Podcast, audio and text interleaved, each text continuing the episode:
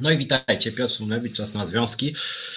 No cóż, dzisiaj będę mówić o co najmniej dwóch absurdach, takich grubych absurdach. Zapowiadałem trochę wcześniej, że będzie, że tak powiem, absurdalnie. Jednym z tych absurdów, jednym z tych absurdów y, nie mogliście się dowiedzieć, bo o nim jeszcze mowy nie było. Y, ale generalnie rzecz biorąc, chociaż będzie dużo absurdach, można powiedzieć trochę absurdalnie będzie, bo to nasza rzeczywistość rynku pracy jest pod pewnymi względami absurdalna, to będzie też o sprawach naprawdę ważnych i te absurdy właściwie, jak zobaczycie, też są ważne.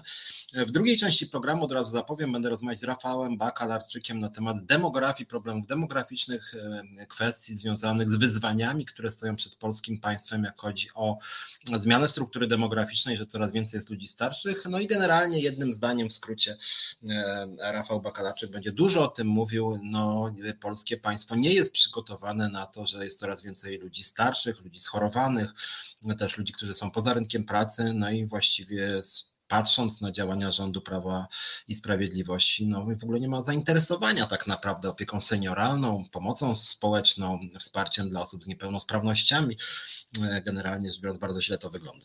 Ale w pierwszej części programu chciałem właśnie o tych zapowiadanych absurdach Wam powiedzieć bo ja muszę Wam powiedzieć, że rzeczywiście, szczerze to mówię, uczę się całe życie. Nie do końca tak jak Pan Prezydent, ja się naprawdę e, uczę i rzeczywiście czytam różnego rodzaju dokumenty, ustawy o związkach zawodowych po kilka razy z, z różnych stron, czytam interpretacje różnego rodzaju, jak można rozumieć te przepisy, ale to, co wyprawiają polscy pracodawcy, pracodawcy w Polsce, bo Pan Nitos i Polska no, ma podwójne obywatelstwo, no muszę przyznać, że jestem zaskoczony. Dużo wiem już o rynku pracy, ale jestem zaskoczony, co oni e, wyprawiają e, i muszę powiedzieć, że mnie to zdumiewa. Zacznijmy, słuchajcie, proponuję, żebyśmy zaczęli od Zakładu Ubezpieczeń Społecznych. Dawno, dawno o ZUS-ie tutaj nie było. Witam Was serdecznie, co tutaj oglądacie mnie teraz na żywo.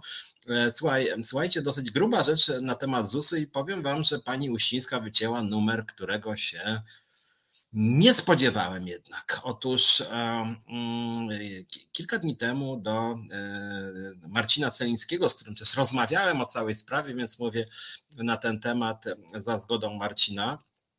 Mm, Marcin Celiński, który jest redaktorem naczelnym właśnie Resetu Obywatelskiego, dostał pismo z zakładu, ubezpieczeń społecznych. Tak jest, już nie do mnie, tylko do Marcina Celińskiego, do Resetu Obywatelskiego, nie do mnie właśnie, tylko do e, redaktora naczelnego Resetu przyszło pismo. I przeczytam wam, żeby nie było, że manipuluję. Szanowny panie redaktorze, Działając w imieniu Zakładu Ubezpieczeń Społecznych na podstawie udzielonego mi pełnomocnictwa w załączeniu, i rzeczywiście jest, zwracam się z prośbą o przedstawienie wyceny, wyceny zamieszczenia w programie Reset Obywatelski prowadzonym na kanale YouTube oświadczenia o następującej treści. Cytuję. Niniejsza audycja może zawierać informacje mogące naruszać dobra osobiste, w szczególności dobre imię Zakładu Ubezpieczeń Społecznych. Twierdzenia wygłaszane w trakcie niniejszej audycji dotyczące zakładu są przedmiotem sporu w postępowaniu ochrony dóbr osobistych, które toczy się przed Sądem Okręgowym w Warszawie. Przedmiotowe oświadczenie jest publikowane jako zabezpieczenie udzielone przez sąd na czas trwania procesu. Wskazane oświadczenie powinno być zamieszczone każdorazowo na początku następujących audycji prowadzonych w ramach programu Reset Obywatelski na kanale YouTube. To jest audycji Czas na Związki. E, Ilona Garczyńska, Piotr Szumlewicz, odcinek 73. Ilona Garczyńska, Piotr Szumlewicz, odcinek 79. Ilona Garczyńska, Piotr Szumlewicz, odcinek 82. E, później jeszcze odcinek 83, 84, 85. Opublikowane oświadczenia powinno nastąpić w ramce o wymiarze nie mniejszym niż 1 piąta obrazu i przez całą szerokość obrazu czarną pogrobioną czcionką Times New Roman 12 na białym tle z co najmniej pojedynczą interlinią, przy czym winno ono być widoczne nieprzerwanie podczas odtwarzania każdego z wyżej wymienionych materiałów wideo przez cały okres toczącego się postępowania ochrony dóbr osobistych zakładu. Czy rozumiecie to pismo, które dostał Marcin Celiński od prawniczki reprezentującej panią Gertrudę Uścińską? Jeżeli nie, to wam wyjaśnię o co tu chodzi. Otóż wyobraźcie sobie, że Zakład Ubezpieczeń Społecznych postanowił kupić reklamę w resecie i w ramach tej reklamy reset miałby umieścić informacje przed moimi programami, że te programy zawierają kłamstwa.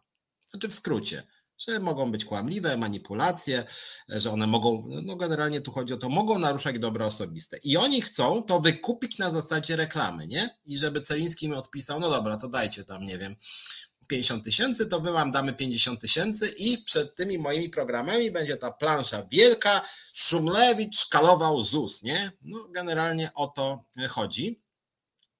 E, I ZUS chce za to zapłacić. Tak, Gonia Francuz, dokładnie tak chce za to zapłacić z pieniędzy oczywiście publicznych, z pieniędzy publicznych i tu do Katarzyny Orlik również chodzi oczywiście, że za pieniądze Zakładu Ubezpieczeń Społecznych. Pismo jest od radcy prawnego reprezentującego Zakład Ubezpieczeń Społecznych. U góry jest logo Zakładu Ubezpieczeń Społecznych i pismo jest pisane przez Zakład Ubezpieczeń Społecznych jest pełnomocnictwo dołączone pani radcy prawnej przez Zakład Ubezpieczeń Społecznych, czyli oni są, krótko mówiąc, gotowi do tego, żeby wydać niemałe pieniądze po to, żeby przed moimi programami była informacja, że ja ich szkaluję, że może tak być, że ich szkaluję. Wyobrażacie sobie?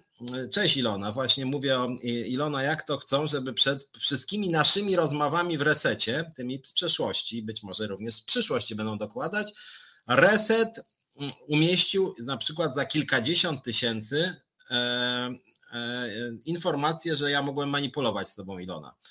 Gonia słusznie pisze, czy ona nie wie, ona oczywiście duże O, duże N, duże A, pani imperator Gertruda Uścińska, że programy to są archiwalne, których prawie nikt nie ogląda. tak, oczywiście, że tak. Ale słuchajcie, pierwsza sprawa, taka już na poważnie, bo mnie to jednak wkurza. Ja wiem, że to jest trochę śmieszne, ale mnie to wkurza. Pani Uścińska. To jest skandal, co pani wyczynia, że pani jest gotowa zapłacić, jak rozumiem, niemałe pieniądze tylko po to, żeby zagrać mi na nosie, czy żeby nie wiem, skłócić reset, żeby pani ego było na wierzchu. E, ja nie wiem w ramach czego na przykład, e, tak, antyreklama programu przed programem, Tomasze, dokładnie o to by chodziło. E, na przykład gdyby ZUS zapłacił 200 tysięcy złotych resetowi obywatelskiemu za, tę mm, za tą formułkę i przepraszam, z jakiego to funduszu? To znaczy, skąd by ZUS miał to wyłożyć? Bo to nie pani Uścińska, to ZUS miałby wyłożyć z pieniędzy publicznych. Jak oni by to mieli wyjaśnić Radzie Nadzorczej? Zresztą oczywiście do Rady Nadzorczej napiszemy w tej kwestii, że niby co to ma być? To znaczy w jakim trybie w ogóle? Że, że co, że pani Uścińska mnie nie lubi i 200 tysięcy resetowi zapłaci? To jest jedna sprawa i my to bulwersuje. To są pieniądze kurcze publiczne. E, e, pracownicy zarabiają mało. Ilona tutaj obecna na naszym forum walczy o to, żeby zarabiali więcej, ale pani Uścińska się na to nie chce zgodzić i między innymi dlatego zwolniła dyscyplinarnie Ilonę Garczyńską. E, ZUS, sama pani Uścińska niedawno mówiła, że jednak nie jest może aż tak bardzo wesoło, jak się wydawało. ZUS ma coraz więcej obowiązków, obsługuje coraz więcej programów i co? I znajdzie się 100 albo 200 tysięcy na to, żeby sobie poszkalować Piotra Szumlewicza i Ilonę Garczyńską, no przecież to jest hardcore.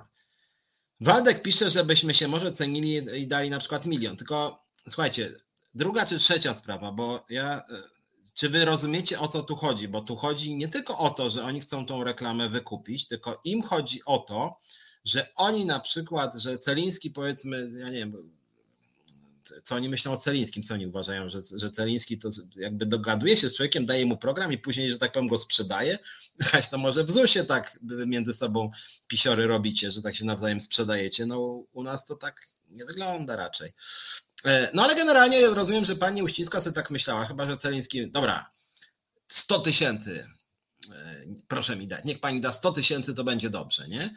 E, i reset dostanie 100 tysięcy, ale wiecie o co tutaj chodzi. Chodzi tutaj o to, że e, ZUS twierdzi, że sądownie uda im się wywalczyć to zabezpieczenie, żeby ten tekst się znalazł i żeby sąd zdecydował, że on się znajdzie i oni wtedy zażądają ode mnie zwrotu 100 tysięcy. O to tutaj chodzi.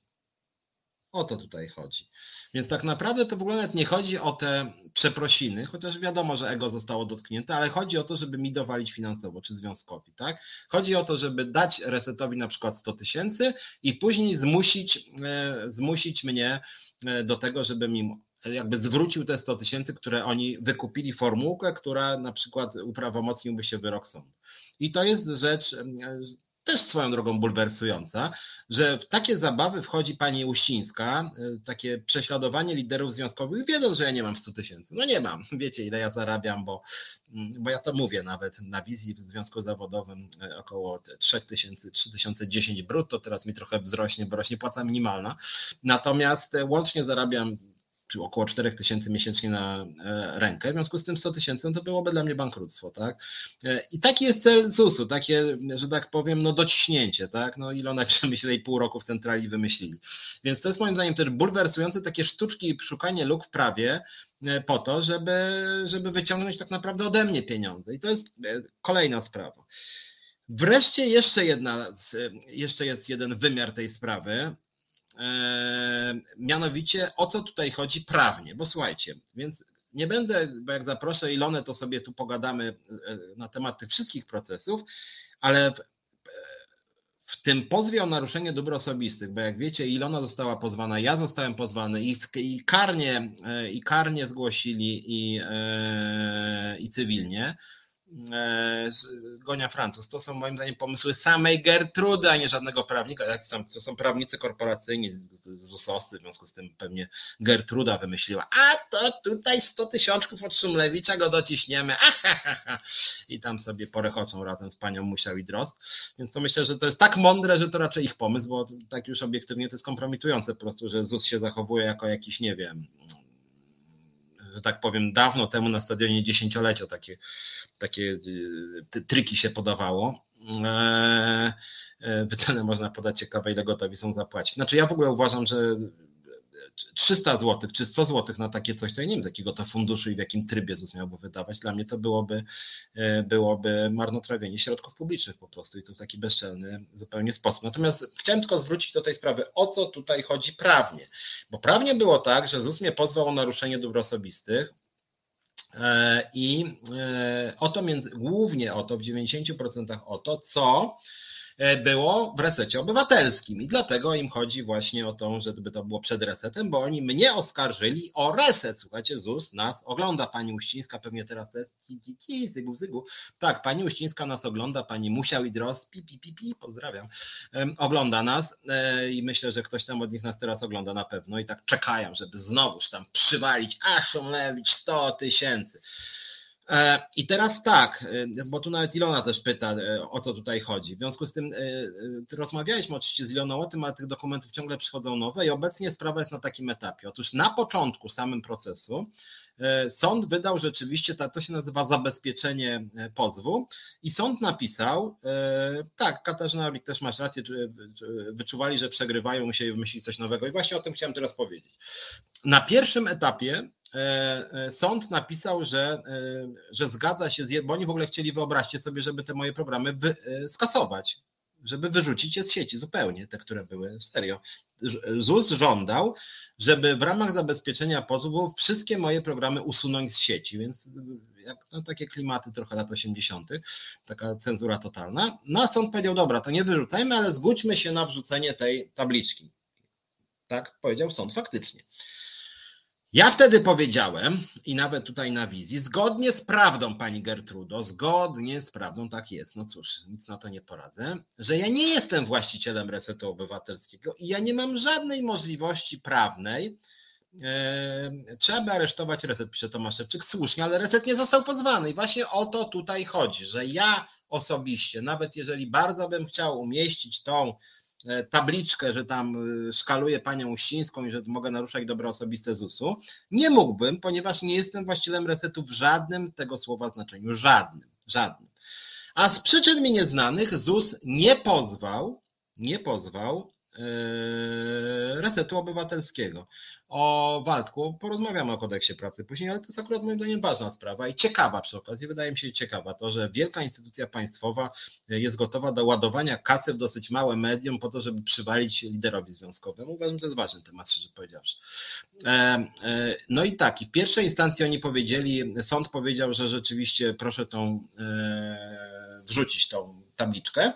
E, myśmy powiedzieli po pewnym czasie z prawnikiem, że nawet jakbyśmy chcieli, to nie możemy tego zrobić, bo nie jestem właścicielem resetu w żadnym tego słowa znaczeniu. Jestem prowadzącym program Czas na Związki.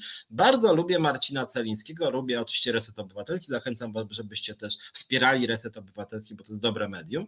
No natomiast generalnie nie ma możliwości e, wrzucania nawet jakichś tam tablic. Tak jakby ktoś pozwał mnie za tekst w, gazetę, w gazecie wyborczej e, i i, i, i powiedział mi, żebym ja w gazecie wyborczej e, nakazał umieszczenie czegokolwiek. No, no nie mam takiej możliwości. W jaki sposób nakazać cokolwiek?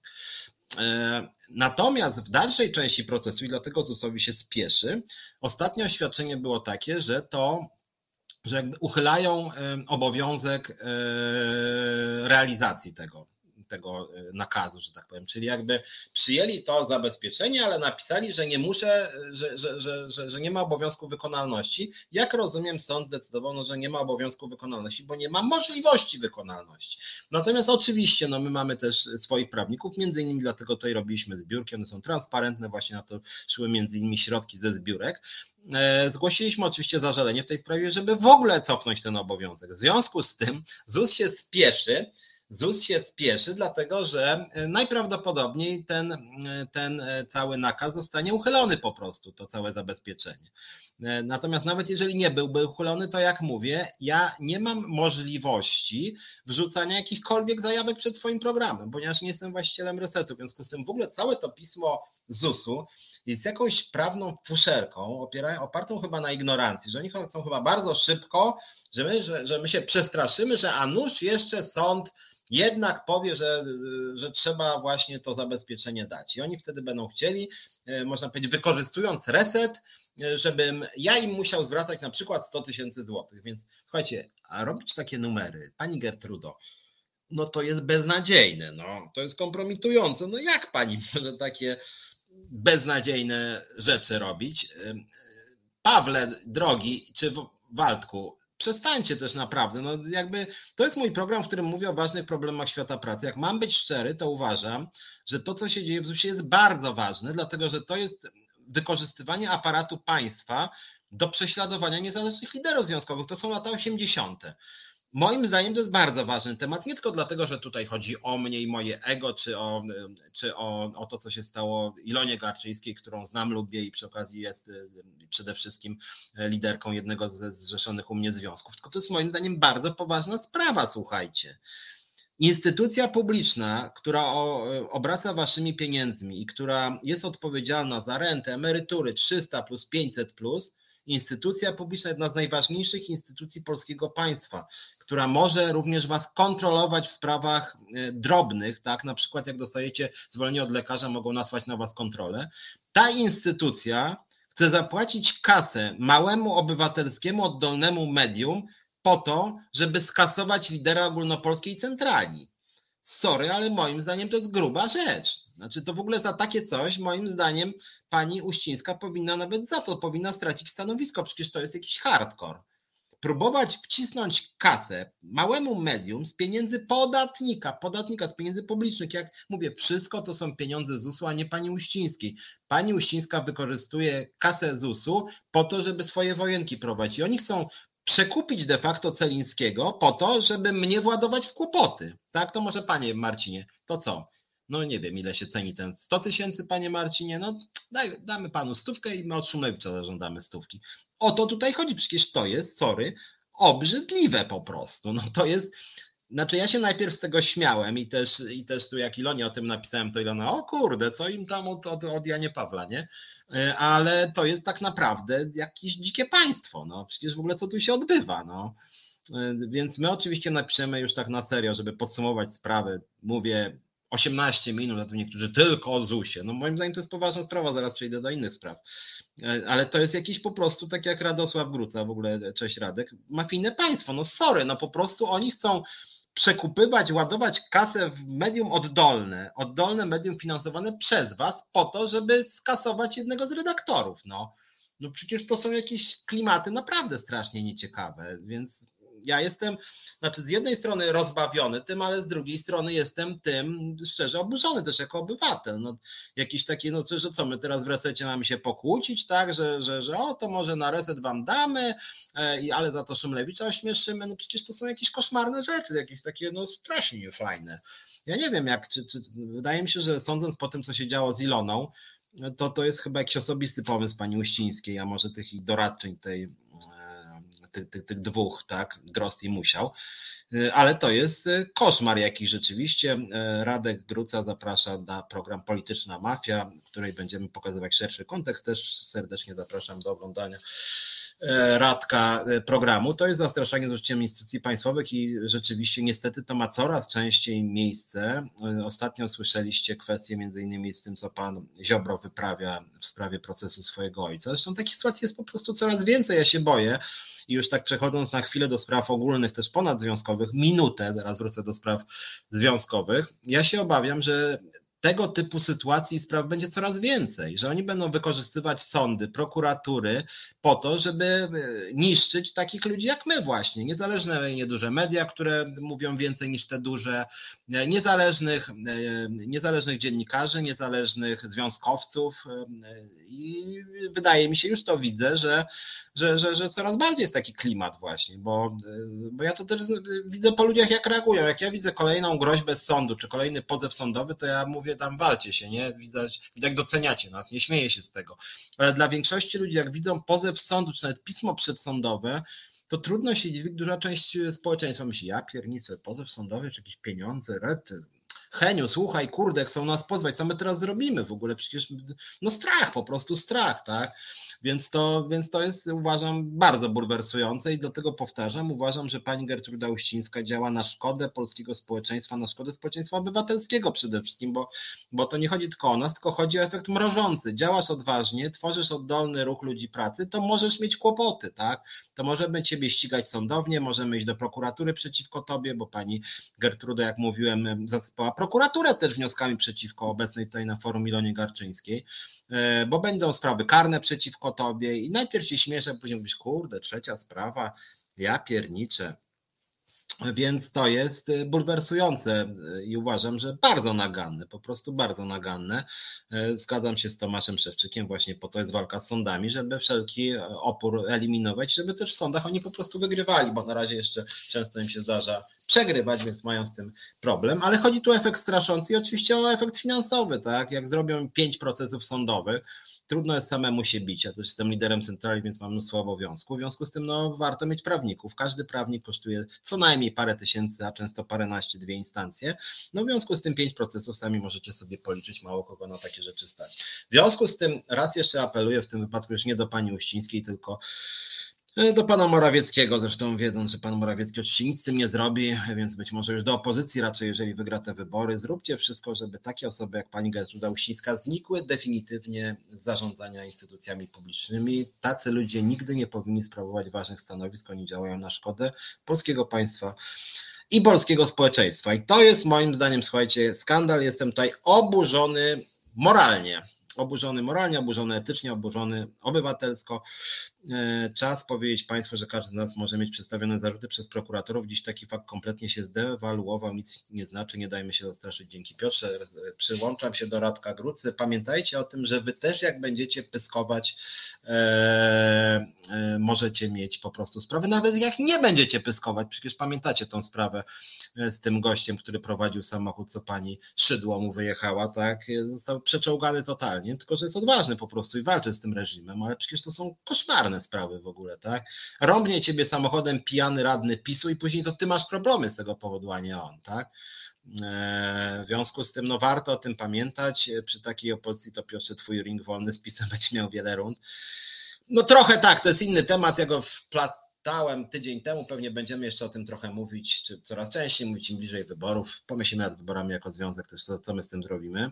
E, to jest audycja tylko dla pracowników ZUS-u. Pawle, przestań, to nie jest tylko dla pracowników ZUS-u, to jest dla obywateli, którzy mogą się spotkać z tym państwem, a wszyscy się spotykamy z tym państwem. To jest też przede wszystkim program związkowy, a tego typu sztuczki, jakie, jakie tworzy pani, jakie, stosuje pani Uścińska, coraz niestety więcej stosują też, stosują też inni pracodawcy i właśnie teraz może do tych innych pracodawców drugiego pracodawcy przejdziemy, e, obiecując zarazem, że w drugiej części audycji dzisiaj będzie do bólu merytorycznie, mianowicie będziemy mówić o polityce społecznej, Rafał Bakalaczyk będzie o tym mówił. Natomiast, e, e, natomiast wracając do łamania prawa pracy i dlaczego powiedziałem, że to podejście pani Uścińskiej się rozlewa po państwie i dlatego jest taka strasznie szkodliwa, jak chodzi o życie społeczne i też taką działalność obywatelską. Mianowicie drugi temat dzisiejszego dnia, mianowicie mm, Si Polska.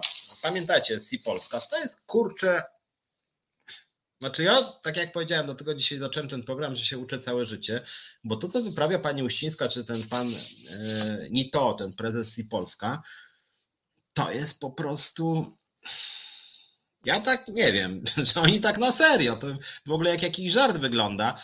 E, Radek też przypomina, że związki były fundamentem, na którym budowaliśmy demokrację mm, i odpuszczamy, odpuszczając ochronę prawną związkowców, odpuszczamy demokrację.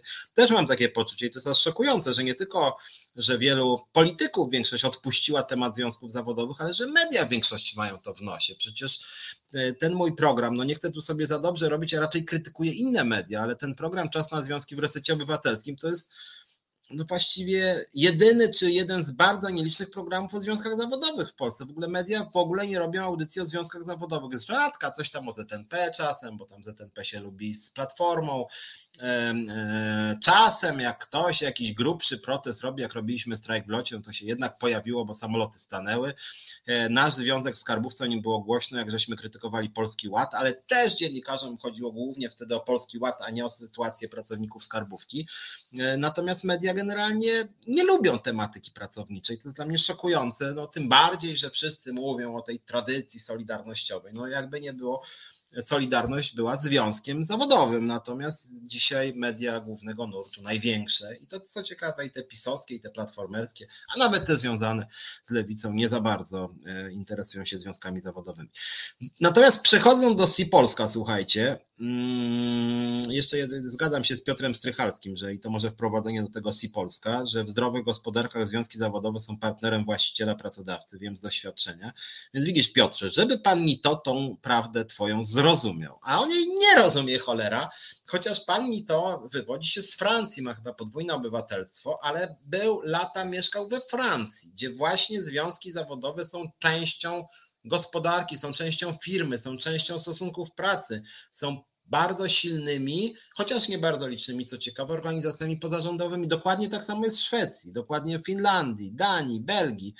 Y, I, I, co ciekawe, w Szwecji czy Finlandii, y, w krajach skandynawskich szczególnie, y, warunki pracy są dużo lepsze niż w Polsce, dużo lepsze niż w Polsce, a mimo to uzwiązkowienie jest masowe, rzędu 70%, a w Polsce warunki pracy są coraz gorsze, a uzwiązkowienie rzędu 12%, a pracodawcy często prześladują niezależnych liderów związkowych. I, i ten głos pamiętam, pamiętam Twi Polska, tego to, który powiedział, że on nie potrzebuje związków zawodowych, mamy dobre warunki pracy. Tak jakby, tak jakby jeżeli on dekretuje, że są dobre warunki pracy, to związkowcom, to ludziom nie można się zrzeszać w związki, a przecież związki są oddolnymi organizacjami obywatelskimi ludzi pracy. Jak może ktoś w ogóle dekretować, że u mnie jest tak dobrze, że, że ma nie być związków? Jeżeli jest tak dobrze, to tym bardziej powinny być związki zawodowe. E, e, no właśnie, też Radek też pisze, że kiedy my walczymy o pracowników, lider Solidarności tropi łamanie praw pracowniczych w firmach tak zwanych niemieckich i też mi się wydaje, że ZUS powinien tutaj być wzorem, podobnie jak PLL Lot na przykład. Przypominam tutaj, jak pan z Ryanaira Polska mówił, że on zatrudnia śmieciowo, bo narodowy przewoźnik zatrudnia śmieciowo, w związku z tym co? No to wolno. Jak, jak, jak, jak, jak daje polskie państwo przykład, to, to tak właśnie to się odbywa bywa i tak samo niestety jest z ZUS-em i mam wrażenie, że pan nie to bierze przykład z pani Uścińskiej, bo już widzę, stosuje bardzo podobne chwyty.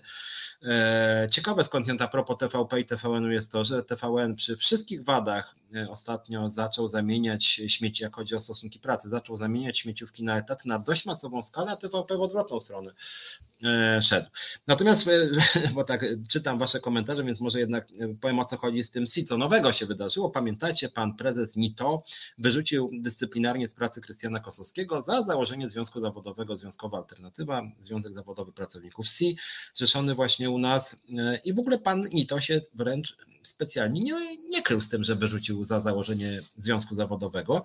E, e, wysłał e, do nas na mail publiczny biuromałpa.org.pl, nawet tu podaję ten adres, on do nas napisał całą, całą swoją odezwę do pracowników o tym, że on właśnie sobie związków nie życzy, o tym, że wyjechał z Francji po to właśnie, żeby się uwolnić od związków zawodowych, że we Francji związki są silne, a w domyśle w Polsce są bardzo słabe, w związku z tym, e, w związku z tym, e, jakby sam się, że tak powiem, odsłonił. No i Później wyszło jeszcze kilka innych dziwnych pism pana prezesa, który brnął generalnie, brnął, totalnie się skompromitował, jakby jechał bez trzymanki. Później jeszcze jego prawnik do nas pisał o tym, że mm, nie wiem, czy pamiętacie, to dwa tygodnie temu czy trzy czytałem. Prawnik pana Nito napisał do nas, że zwalniając Kosowskiego z firmy, wyrzucili Kosowskiego z naszego związku. Prawnik, nie? Że oni sobie dali prawo do pozbawiania człowieka członkostwa w związku zawodowym. Wyobrażacie sobie? Tak pisze prawnik Si Polska, więc no właśnie nie wiadomo, czy się bać, czy się śmiać. To ja im mówię, no, że wyrzuciliście Kosowskiego nielegalnie z firmy, ale niestety jest taka luka w prawie, że do wyroku sądu to zwolnienie jest ważne, w sensie on nie przychodzi do pracy, ale wy nie macie prawa wyrzucić nikogo z naszego związku, bo to jest oddolna organizacja, w której, w której należy kto chce, bo, my, bo, bo, bo, taki mamy statut, bo tak nam się podoba. Wy nie możecie wyrzucić nikogo z naszego związku. To jest jakiś po prostu absurd. I rzeczywiście muszę powiedzieć, że ja byłem tym szokowany, ale teraz słuchajcie, dzisiaj kolejne dwa pisma i dlatego chciałem powiedzieć, że jest coś nowego. Jedna nowa rzecz, która jest takim naszym delikatnym, uczciwie mówię, delikatnym sukcesem, mianowicie Państwowa Inspekcja Pracy, która przeprowadziła kontrolę w SI Polska. Zaraz wrócę do Waszych komentarzy, tylko chciałem nakreślić to pole problemowe związane z Polska. E, złożyliśmy skargę do Państwowej Inspekcji Pracy odnośnie działań pana e, Nito e, właśnie w Polska i dostaliśmy odpowiedź, cytuję, żeby nie było znowu, że coś sobie wymyślam. My oczywiście napisaliśmy do Inspekcji Pracy, że nasz lider został zwolniony niezgodnie z prawem, złamano przepisy kodeksu pracy i ustawy o związkach zawodowych i czytę, cytuję stanowisko Państwowej Inspekcji Pracy. Stwierdzono, iż działania pracodawcy związane z rozwiązaniem stosunku pracy z przewodniczącym Związku Zawodowego Pracowników SI panem Krystianem Kosowskim spełniały warunki, e, spełniały przesłanki, spełniały przesłanki do stwierdzenia wykroczenia. Spełniały przesłanki do stwierdzenia wykroczenia, pisze Państwowa Inspekcja Pracy, stypizowanego w artykule 281 punkt 1 kodeksu pracy. Ten punkt mówi o utrudnianiu działalności związkowej w związku z artykułem 32 ustawy o związkach zawodowych. To jest ten artykuł, który myśmy tutaj wielokrotnie w tym programie i ja wielokrotnie przywoływałem, że nie można zwolnić lidera związkowego bez zgody organizacji związkowej, czyli dokładnie Inspekcja Pracy potwierdziła nasze słowa i uzupełnia w konsekwencji doprowadziło do wszczęcia postępowania wyjaśniającego, o którym mowa w artykule 52 kodeksu postępowania, prowadzącego do ukarania osoby odpowiedzialnej za naruszenie przepisów prawa pracy. Ten punkt kodeksu mówi o tym, że kto będąc pracodawcą lub działając w jego imieniu wypowiada lub rozwiązuje z pracownikiem stosunek pracy bez wypowiedzenia, naruszając w sposób rażący przepisy prawa pracy, podlega karze grzywny od 1000 do 30 tysięcy złotych. I jeszcze e, Inspekcja Pracy w tym swoim piśmie, które otrzymaliśmy, pisze, że antyzwiązkowe działania SI Polska mogły wiązać się z popełnieniem przestępstwa. Czytamy działania pracodawcy polegające na przeszkadzaniu w utworzeniu zgodnie z prawem organizacji związkowej, utrudnieniu wykonywania działalności związkowej lub dyskryminowaniu pracowników lub innych osób o przynależności do związku zawodowego mogą stanowić naruszenie przepisów ustawy o związkach zawodowych. Przepis penalizuje naruszenia wolności związkowych bądź też i gwarancji w stosunkach zatrudnienia. No, więc to jest to. My w związku z tym planujemy rzeczywiście zgodnie z sugestiami inspekcji pracy iść do prokuratury w sprawie e, Si Polska. I jeszcze, żeby nakreślić jeszcze jedną rzecz, bo ta arogancja tych pracodawców to naprawdę cholery można dostać i to naprawdę uważam, że przykład dała pani Uścińska, bo oni idą w dokładnie tym samym kierunku. Wyobraźcie sobie, że dzisiaj prawnik, e, prawnik e, Si Polska napisał, Działając w imieniu Tamsi Polska, yy, wskazuje, bo to, to, to jest najmocniejsza część tego pisma, yy, w przeciwieństwie do stwierdzeń zawartych w przedmiotowym wezwaniu, tam yy, Krystian Kosowski, nasz lider, apelował, żeby nie naruszać jego dóbr osobistych, nie obrażać go, nie szkalować i tak dalej. To spółka, czyli pan to oraz pracownicy spółki pozostają pokrzywdzeni, pokrzywdzeni działaniami podejmowanymi przez pana Kosowskiego, którego nieprawdziwe jednostronne komentarze oraz wypowiedzi publikowane w internecie, w internecie, w mediach społecznościowych oraz w prasie doprowadziły do tego, że zarówno spółka, jak i pan Nito stracili budowane latami zaufanie zarówno wśród potencjalnych kandydatów na pracowników, kontrahentów, klientów, jak i w oczach opinii publicznej, co spowodowało utratę wiarygodności i nieskazitelnej opinii, na którą Sir oraz pan Nito pracowali przez wiele lat swojej działalności. Tym samym działania pana Kosowskiego, Kosowski winny, słyszycie? Zwolniony dyscyplinarnie, nielegalnie Kosowski winny. Działania Kosowskiego naruszyły dobra osobiste spółki, to jest nazwę, renomę, dobre imię, wizerunek oraz dobra osobiste pana Nito. Jego dobre imię, cześć, wizerunek, reputację zawodową, nazwisko oraz prywatność. Na skutek utraconego, utraconych w wyniku tego kontraktu spółka poniosła także szkody majątkowe. Dodatkowo celowe bezprawne działania pana Kosowskiego oraz związkowej alternatywy spowodowały zastraszenie Słyszycie? Zastraszenie pracowników i współpracowników spółki. Zastraszyliśmy. Wpisy dotyczyły bezprawnie upublicznionej korespondencji wewnętrznej spółki, co stanowi naruszenie tajemnicy korespondencji. W konsekwencji obecnie spółka oraz wszystkie osoby fizyczne pokrzywdzone działaniami pana Kosowskiego oraz Związkowej Alternatywy rozważają szczęście zarówno przeciwko panu Kosowskiemu, jak Związkowej Alternatywie kroków prawnych celem obrony swoich praw, dóbr osobistych oraz celem naprawienia poniesionych szkód. Wyobrażacie sobie? Facet zwalnia dyscyplinarnie pracownika za założenie związku, szkaluje go przed innymi pracownikami, opluwa go, obraża go, dezawuuje go, po czym w momencie, kiedy my mówimy publicznie, że jest to działanie bezprawne i bezczelne i kompromitujące, to on nam jeszcze grozi pozwem i twierdzi, że to on jest ofiarą naszych działań. Nie? My, my, my prześladujemy prezesa firmy coś po prostu niesamowitego, słuchajcie, co się trochę w głowie nie mieści, nie? Że oni nam teraz grożą procesem, natomiast jeszcze jak chodzi o tą tajemnicę korespondencji, to ten pan nie, to ja nie wiem, czy on jakiś głupi jest, czy ma głupiego prawnika.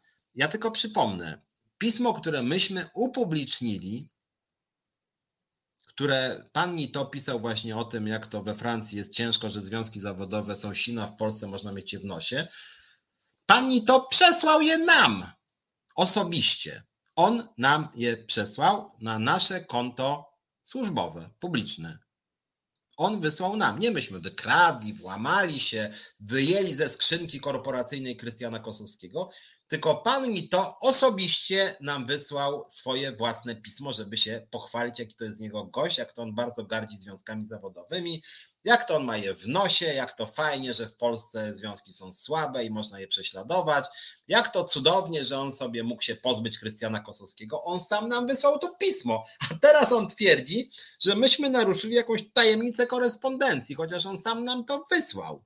To trzeba być przecież jakimś baranem, tym bardziej, że później pan mi to jeszcze bodaj dwa pisma o bardzo podobnej treści umieścił na swoim własnym na przykład LinkedInie i na Facebooku też na, i również na profilu Sito się pojawił. To jest coś po prostu niesamowitego. Jak można być takim, no nie chcę założyć zbyt mocnego określenia, ale to jest przecież jakiś nonsens kompletny, nie? Że teraz oni nam jeszcze czymś grożą, nie? I gość, prawnik, y, który wcześniej prawnik, który wcześniej e, twierdził, że wyrzucił e, Kozłowskiego również z naszego związku. Nie, przecież to jest. Bo wyrzucili go z pracy, teraz twierdzą, że mają prawo wyrzucać z naszego związku. Przecież to jest coś kompletnie absurdalnego, nie? Znaczy, ja w ogóle nie wiem, czy ten prawnik jest jakimś baranem, czy on udaje tak, czy to ten mi to mu kazał, ale to jest, ja, znaczy ja przyznam, że nie rozumiem zupełnie. Wracam do Waszych komentarzy. E, w korporacjach tak zwanych shared service centers jest odgórny zakaz związków zawodowych. Ja czy się mylę? Jeżeli jest, to jest niezgodne z prawem. My oczywiście zapraszamy wszystkich pracowników, wszystkich branż. Anna Kurczok pisze, że prezes i to arogant wprost przyznaje, że nie akceptuje związków, nie wiedząc, że wolność tworzenia i działania zapewnia Konstytucja Europejska, Konwencja Praw Człowieka. No właśnie to panu prezesowi mm, pisaliśmy i Konstytucja Europejska, Konwencja Praw Człowieka, i ustawa o związkach zawodowych, i kodeks pracy. No dużo jest tych dokumentów prawnych w ogóle, które pan prezes demonstracyjnie lekceważy de facto. Eee, eee, Solidarność i OPZZ bronią pracowników w krowatach na wiejskiej. Eee, no tak, niestety tak często bywa, szczególnie w spółkach Skarbu Państwa. Nie można się dziwić ciszy, która zapadła nad związkowością. Ostatnia akcja Solidarności to zdaje się akcja w Brukseli żenująca, a OPZZ to pamiętają chyba najstarsi górale jedynie. Mamy rząd przestępców, zamienia się wartości z prawej strony na lewą, jak w Rosji putinowskiej. No tak niestety trochę jest. To może ja tak lokalnie z podwórka. Tomasz Szewczyk do Związku Solidarność przyjęto pewną panią, która miała kilka spraw o kradzieże w sklepach. Znaczy wiesz Tomaszu, ja nie chcę się tu jednoznacznie wypowiedzieć, dlatego że statuty wszystkich związków są otwarte, więc nie można tak po prostu powiedzieć, że pani nie przyjmiemy, bo jakieś tam ma pani zarzuty. Jeżeli ma jest karalna, no to wtedy można ewentualnie tak samo jest w naszym statucie, więc to akurat e, niekoniecznie musi mieć jakieś potężne wykroczenie. E, znaczy musi być to jakby automat, tak? To musi być jakieś postępowanie w związku, czy, czy, czy ją rzeczywiście należy, czy ma na przykład prawomocny wyrok. Mm, e, więc nie znam też dobrze sytuacji. E, te niby bezprawne zwolnienia dyscyplinarne waszych działaczy to wasza interpretacja, co na to sądy, Waldek pyta Waldku. Czytam to, co dostajemy od poszczególnych pracodawców Sami sobie możecie wyrobić opinię, czy mam rację, czy jej nie mam. Jeśli chodzi o sądy, to między innymi ze względu na reformy pana ministra Ziobry, no taki mamy klimat, sprawy sądowe w sądach pracy trwają minimum dwa lata. Minimum dwa lata. Ilona Garczyńska, mm, Dariusz Pawelczak, yy, Krystian Kosowski zwolnieni zostali w ciągu ostatniego roku. Roku. W związku z tym to nie jest tak, że nas kiwają, tylko prawo jest tak skonstruowane, że w momencie, kiedy literalnie pracodawca nawet złamie prawo, ale zwolni lidera związkowego, to to zwolnienie jest ważne. Sorry, takie mamy prawo. I dopiero trzeba wygrać proces, żeby móc wrócić do pracy, a procesy trwają 2-3 lata. I co my teraz, Twoim zdaniem, mamy 2-3 lata siedzieć cicho? No nie, no nie. Natomiast ja jako lider związkowej alternatywy staram się pozaprocesowo e, przywrócić do pracy naszych e, liderów e, i, i stąd między innymi ten program jest. To też jest oczywiście forma nacisku, więc mówię Pani Uściński, proszę przywrócić do pracy Ilonę Garczyńską, bo jej zwolnienie było bezprawne. Do Pana Anito, proszę przywrócić do pracy Pana Kosowskiego. To jest bezprawne. Do pana prezesa komunikacji miejskiej w Kołobrzegu, pana Jaczyńskiego. Proszę Darka Pawelczaka przywrócić do pracy. To jest bezprawne. To, co też napisał właśnie Piotr Strychalski, ustawa o związkach zawodowych, przewodniczącego związku nie można zwolnić bez zgody związku. Jest prosty zapis, można się z nim nie zgadzać, ale jest obowiązującym prawem po prostu, tak?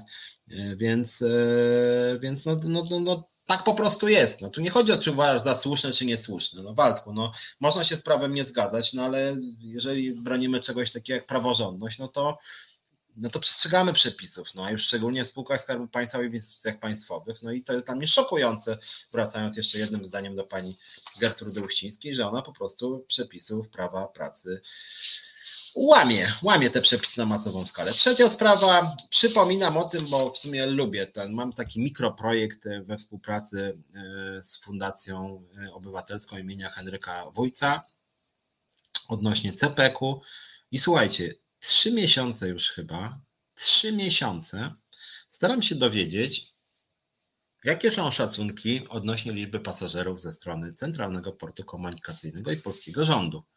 Proste, prawda? Ile planujecie, że będzie ludzi latało w latach 2023, 2024, 2025, 2026, 2027? Dlaczego o to pytam? Dlatego, że budowa CPK związana była tylko z tym, że zdaniem rządu będzie coraz więcej pasażerów i ludzie się nie zmieszczą na Okęciu. O to tutaj chodziło, to był de facto główny argument. Główny argument. No i tak piszę do tych ministerstw i słuchajcie, miałem ostatnio kolejne dwie, że tak powiem, odbicia się od kolejnych ministerstw. Napisałem do Ministerstwa e, e, Funduszy i Polityki Regionalnej, gdzie jest pan Chorała właśnie, jakie są te szacunki, biorąc pod uwagę i wojnę w Ukrainie, że mniej samolotów lata, między innymi no nie latają do Rosji i w, tym, w tamtych kierunkach jest utrudnione loty i biorąc pod uwagę epidemię koronawirusa, która jednak zmieniła pewne nawyki, nawet że jest mniej spotkań biznesowych w takiej Londynie czy Brukseli, w związku z tym, jakie są szacunki państwa aktualne dotyczące właśnie liczby pasażerów? No i dostałem odpowiedź z Ministerstwa e, Funduszy i Polityki Regionalnej, że zajmuje się tym Ministerstwo Infrastruktury, następnie z Ministerstwa Infrastruktury, że jednak o tym wie Ministerstwo Funduszy i Polityki Regionalnej. E, I w międzyczasie dostałem wiadomość z Ministerstwa Funduszy i Polityki Regionalnej informację, że CEPEK będzie przynosił zyski już w pierwszym roku funkcjonowania, na podstawie czego? Szacowanej liczby pasażerów. Więc to jakby krótka historia o e, polskim państwie, no nie wiem z czego, nie chcę tu jakichś brzydkich słów używać. Natomiast jak widzicie, no, albo władza naprawdę nie ma danych, albo je ukrywa. Jakby chcą władować kilkadziesiąt miliardów złotych w odnośnie którego nie mają wiedzy o rzeczach podstawowych, tak? Nie mają podstawowego wskaźnika, żadnych szacunków, żadnych jakichś tam, nie wiem, projekcji, nic się zupełnie takiego nie dzieje. Eee, Waldek, chodzi mi o to, Piotrze, że gdyby zwolnienia były ewidentnie bezprawne, to każda kancelaria wzięłaby taką sprawę z pocałowaniem ręki. Ale Ilona Garczyńska ma prawnika. I to jakby nie był jakiś wielki problem brać prawnika, no tylko, że ci prawnicy no, biorą pieniądze, a poza tym trwa to czas. Dwa, trzy lata, powtarzam Ci Waldku, dwa, trzy lata, czasem nawet dłużej. I teraz wyobraź sobie, jesteś zwalniany z pracy i co będziesz robił dwa, trzy lata, będąc przekonanym, że na 98%, 98% nawet po tych dwóch latach dostaniesz na przykład 24 pensje, ale dwa, trzy lata. Yy, I widzisz, i tutaj o to chodzi, żeby w tym czasie zastraszyć związek. O to tutaj dokładnie chodzi że, że, że taka Uścińska, ona wie, że ona przegra z Iloną proces. Wie. Tu nie chodzi o wygraną pani Uścińskiej. Uścińskiej chodzi o to, żeby zastraszyć związkową alternatywę w ZUS-ie, żeby zniechęcić ludzi do działania, żeby, żeby każdy członek związkowej alternatywy i każdy odważny człowiek nawet spoza związku, jak będzie chciał odważnie działać, żeby trzy razy pomyślał, tak? Że jak, że, żeby było coś takiego, aha, będę chciał czy chciała odważnie działać, to mogą mnie zwolnić dyscyplinarnie. O to tutaj chodzi przecież. No. I Uścińska moim zdaniem kalkuluje sobie, że trzeba będzie zapłacić tej Ilonie tam, nie wiem, 100 tysięcy czy ile, czy 50. I, I to jest też bulwersujące, że to są po prostu wyrzucanie pieniędzy przez Zakład Ubezpieczeń Społecznych po to, żeby kasować niezależne związki zawodowe. O to chodzi pani Uściński. To jest dlatego takie bulwersujące po prostu. No. Przecież ja dlatego tak często o tym mówię. Bo jakby wiadomo, ty Waldku możesz nawet, nie wiem, możesz być krytyczny w ogóle bez związków, albo możesz być krytyczny wobec związkowej alternatywy, ale tu stawka jest większa. Tutaj chodzi o to, uważaj, pracowniku ZUS-u, jak będziesz pyskował, jak założysz jakiś inny związek, albo jak nawet, nie wiem, zdynamizujesz Solidarność czy OPZZ, no trudno mi to sobie wyobrazić, ale powiedzmy, to uważajcie, będziecie bojowi, to was sprzątniemy i będziecie mieli trzy procesy, dwa lata bez pracy, no to jest ta polityka Uścińskiej. No i dlatego ja uważam, że to jest strasznie szkodliwe. I na dodatek jeszcze, jak Paulus Lapkow słusznie pisze, z pieniędzy publicznych pieniędzy publicznych, z pieniędzy podatników, z naszych pieniędzy, z naszych pieniędzy po prostu, z tych, które my wpłacamy na to dobro wspólne, jakim Jezus. Ja bronię ZUS-u, ale jak można wydawać pieniądze publiczne na walkę z niezależnymi związkami? To jest skandal. I jeszcze dorzucę jedną rzecz związaną, bo bym zapomniał o tym Si Polska. Słuchajcie, jedna śmieszna taka sprawa. Wczoraj jest coś, co się nazywa w Polsce, w polski oddział Great Place to Work no żeby tak było bajerancko, bo to polska organizacja, ale generalnie z angielska tłumacząc, najlepsze miejsce do pracy. Great Place to Work, Polska. To Great Place to Work, e, szefem tego na Polskę, czy szefem, założycielem jest syn pani Henryki Bochniarz. Ja nie lubię ludzi oskarżać za to, że tam po rodzicach, ale najwyraźniej chyba trochę w mamę się wdał e, syneczek w tym wypadku, bo pani Bochniarz różnie mówiąc oględnie oceniała sytuację na rynku pracy. Ostatnio, y, jak wiecie, Lewiatan bo to jest Lewiatan, również wyrzucił mnie e, z Europejskiego Forum Nowych Idei, bo była tam pani Gertruda Uścińska. Moim zdaniem taka była przyczyna, bo to był szokujący przykład cenzury, moim zdaniem. Natomiast ten syn pani Bochniarz, razem, no nie wiem, swoją instytucją, Great Place to Work Polska, dał, słuchajcie, nagrodę pracodawcy roku, nagrodę Great Place to Work, najlepsze miejsce do pracy, uznał, że jest to co? Jezus tym razem. Si Polska. Si Polska wygrała, dostała certyfikat. E, no i tam właśnie brawo Si Polska napisał tam właśnie Great Place to Work. Brawo, 7,5 tysiąca zatrudniają, wspaniała firma, wielka, cudowna. I ja sobie myślę, Boże, to jakiś dowcip, nie wiem, prima aprilis. No naprawdę, Osi Polska to no naprawdę dużo było materiałów, to na samym, nawet na takim LinkedInie, gdzie bardzo dużo biznesu, to miało zasięg chyba rzędu, nie wiem czy nie blisko milion, szczerze powiedziawszy, a w bardzo wielu też mediach było y, internetowych, radiowych, y, różnych bardzo. W związku z tym no musieli oni wiedzieć, że po prostu firma Si Polska obecnie jest kojarzona głównie jako y, wróg związków zawodowych, jako firma, która sobie związków zawodowych, która prześladuje związki zawodowe. E, więc to jest rzeczywiście trochę śmieszne, trochę straszne. Joanna Maria Peżanowska-Heniges pisze, coraz lepiej sprawdza się polityka zastraszania i szantażu, bezwładność i milczenie Polaków odbierze im wszystkie prawa. No mam nadzieję, że nie. Ja zachęcam do działania odważnego. E, może jeszcze powiem, bo kilka minut mam, później porozmawiam z Rafałem Bakalarczykiem koło szóstej. E, cieszę się bardzo, że nasza inicjatywa Związkowej Alternatywy na Rzecz Prawa do Bycia Offline się bardzo rozwinęła. Rozmawiałem z kilkoma osobami, które miały wątpliwości bez tego naszego pomysłu. Mówiłem o tym chyba dwa tygodnie temu, a może tydzień o tym prawie do bycia offline. Nie wiem, czy wiecie o co chodzi. Chodzi generalnie o to, żeby w kodeksie pracy był zapis, że jeżeli kończę pracę o 16, to żeby e, z automatu był wyłączany mój e, telefon służbowy i żebym nie miał dostępu do maila służbowego i żeby było tak, że każdy odbiór telefonu służbowego, czy odpisania na mail służbowy, czy odczytywania maili służbowych oznacza dodatkowe nadgodziny z automatu automatu. E, czyli, żeby opracować taką prostą ścieżkę wygrywania procesów, że jeżeli pracownik twierdzi, że miał bardzo dużo nadgodzin, bo pracodawca męczył go telefonami, to wystarczy po prostu sprawdzić wydruk rozmów i pracownik z automatu wygrywa. Więc prawo do bycia offline to jest, to oznacza, że jak się kończy praca, to się kończy praca, to zrywa się kontakt z firmą do na przykład 8 czy 10 rano następnego dnia.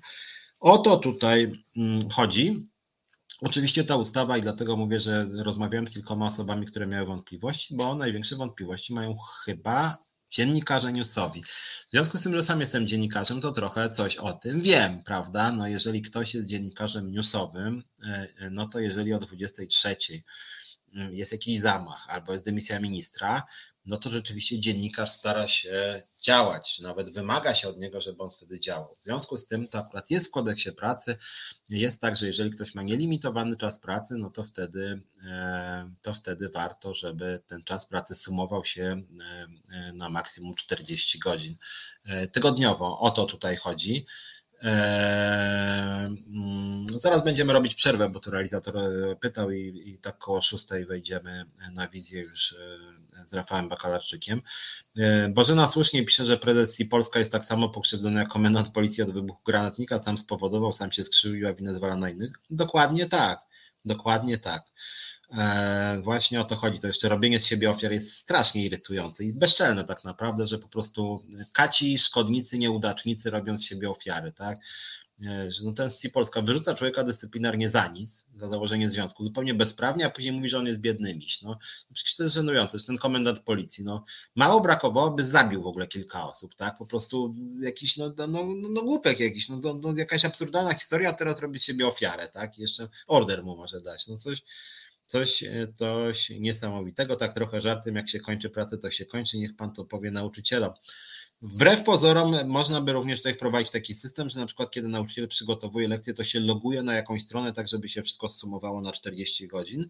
To byłoby też uczciwe takie połączenie, no bo z jednej strony nauczyciele mówią na przykład, że średnio pracują 45-50 godzin, a czasem dłużej, a z drugiej strony jakiś czarnek czy tam inny z ministerstwa mówi, że tak naprawdę to oni pracują, nie wiem, 32 I, I być może warto byłoby, żeby wprowadzić jakiś system również dla nauczycieli, który mógłby zobiektywizować ten czas pracy, tak, żeby wyliczyć wtedy nadgodziny. E, być może byłoby to jednak lepsze niż ten dzisiejszy stan rzeczy. E, Bayerberg miło było, że był e, opt-out z ustawowym minimalnym bonusem za korposzczurzenie. No tak, natomiast chciałem tylko wrócić, że rzeczywiście jest tak, że mm, najwięcej nadgodzin nieopłacanych jest przy pracy zdalnej, dlatego myśmy ten temat poruszyli. Są badania międzynarodowe właśnie, że jak weszła praca zdalna, czy rozszerzyła się, bo ona była jakoś tam zawsze, to rzeczywiście bardzo dużo było nadgodzin i w pracy zdalnej jest więcej nadgodzin niż tej pracy niezdalnej, więc paradoksalnie dla części to może być korzystne. Nawet ja teraz jestem przecież e, w domu, nie trzeba wychodzić z domu, ale często się okazuje, że nie wychodząc z domu ma się później dużo więcej obowiązków, bo pracodawca oczekuje, że jeszcze pogadamy online, że może się zaczepi za dwie godziny, a może się zadzwoni, no i generalnie się rozmywa granica między domem i pracą. I powiem Wam jeszcze jedną śmieszną rzecz, bo zaraz przerwę sobie zrobimy. E, bardzo śmieszna rzecz. Nasze stanowisko w sprawie bycia offline e, się bardzo mocno przebiło medialnie, między innymi trafiło do Polskiej Agencji Prasowej.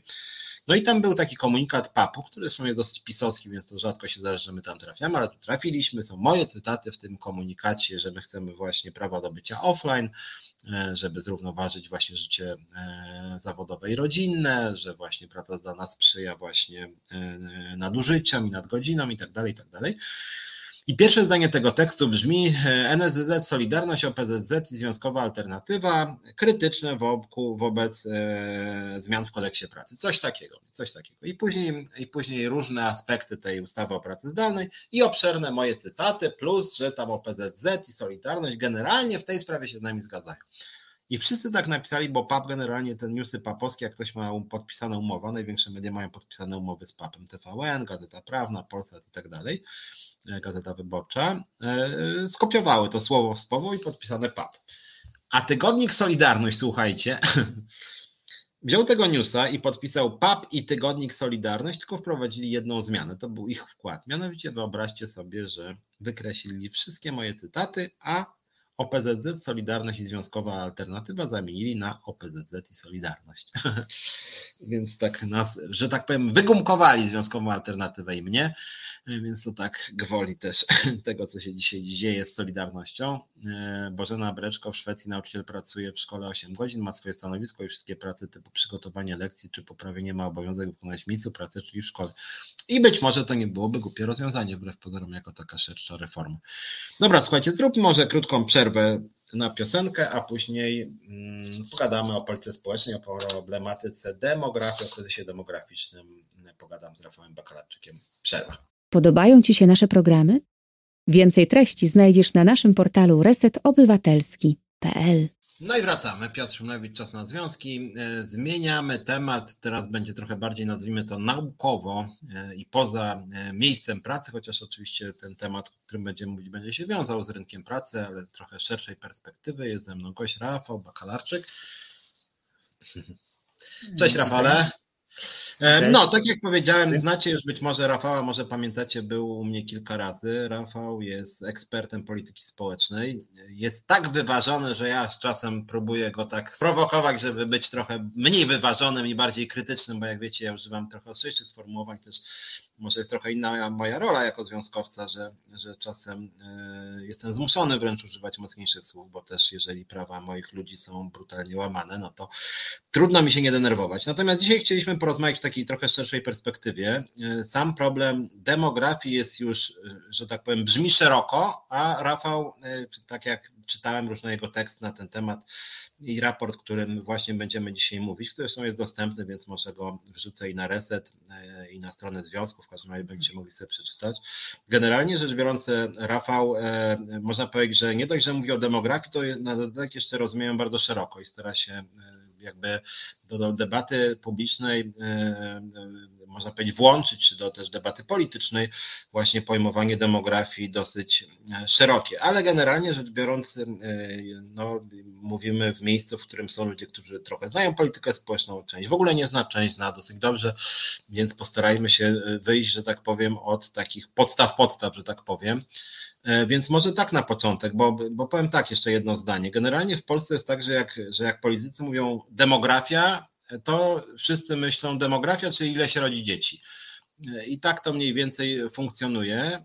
I opozycja mówi, rodzi się mało, PiS mówi, no może i tak, ale kiedyś było gorzej albo coś takiego. No i się tak kłócą o to, ile się rodzi dzieci. Więc, więc może zacznę od taki, takiego pytania początkowego. Jak ty rozumiesz demografię i co to znaczy mieć problem z demografią?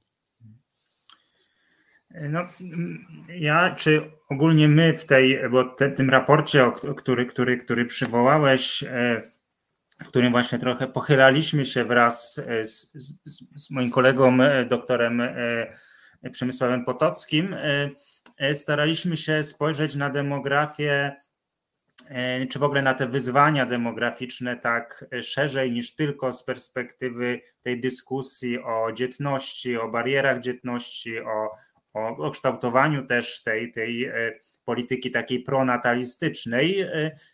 I tutaj e, rzeczywiście czasami zdarza się w, tak, w debacie, zwłaszcza takiej publicystycznej, bo już w eksperckich jakichś gremiach, nawet tych prorządowych, patrzy się na tę demografię no, zasadniczo szerzej, natomiast rzeczywiście to, co przedostaje się do takiego języka politycznego, czy tej takiej mainstreamowej debaty publicznej, to jest faktycznie, tak jak mówisz, takie dosyć zawężone to postrzeganie demografii. I my staramy się rzeczywiście e, e, spojrzeć, staraliśmy się i, i uważam, że w ogóle to tak, tak bym chciał, żeby to, to tak w ogóle wyglądało w naszej szerszej debacie publicznej, żeby patrzeć na tą demografię z perspektywy e, pewnego całokształtu procesów ludnościowych, zmian w strukturze ludności, w wielkości populacji, ale też właśnie w strukturze tej ludności e, w strukturze wiekowej, także w innych jakby aspektach e, i też, też widzieć to dość dynamicznie, to znaczy widzieć właśnie te procesy w takim e,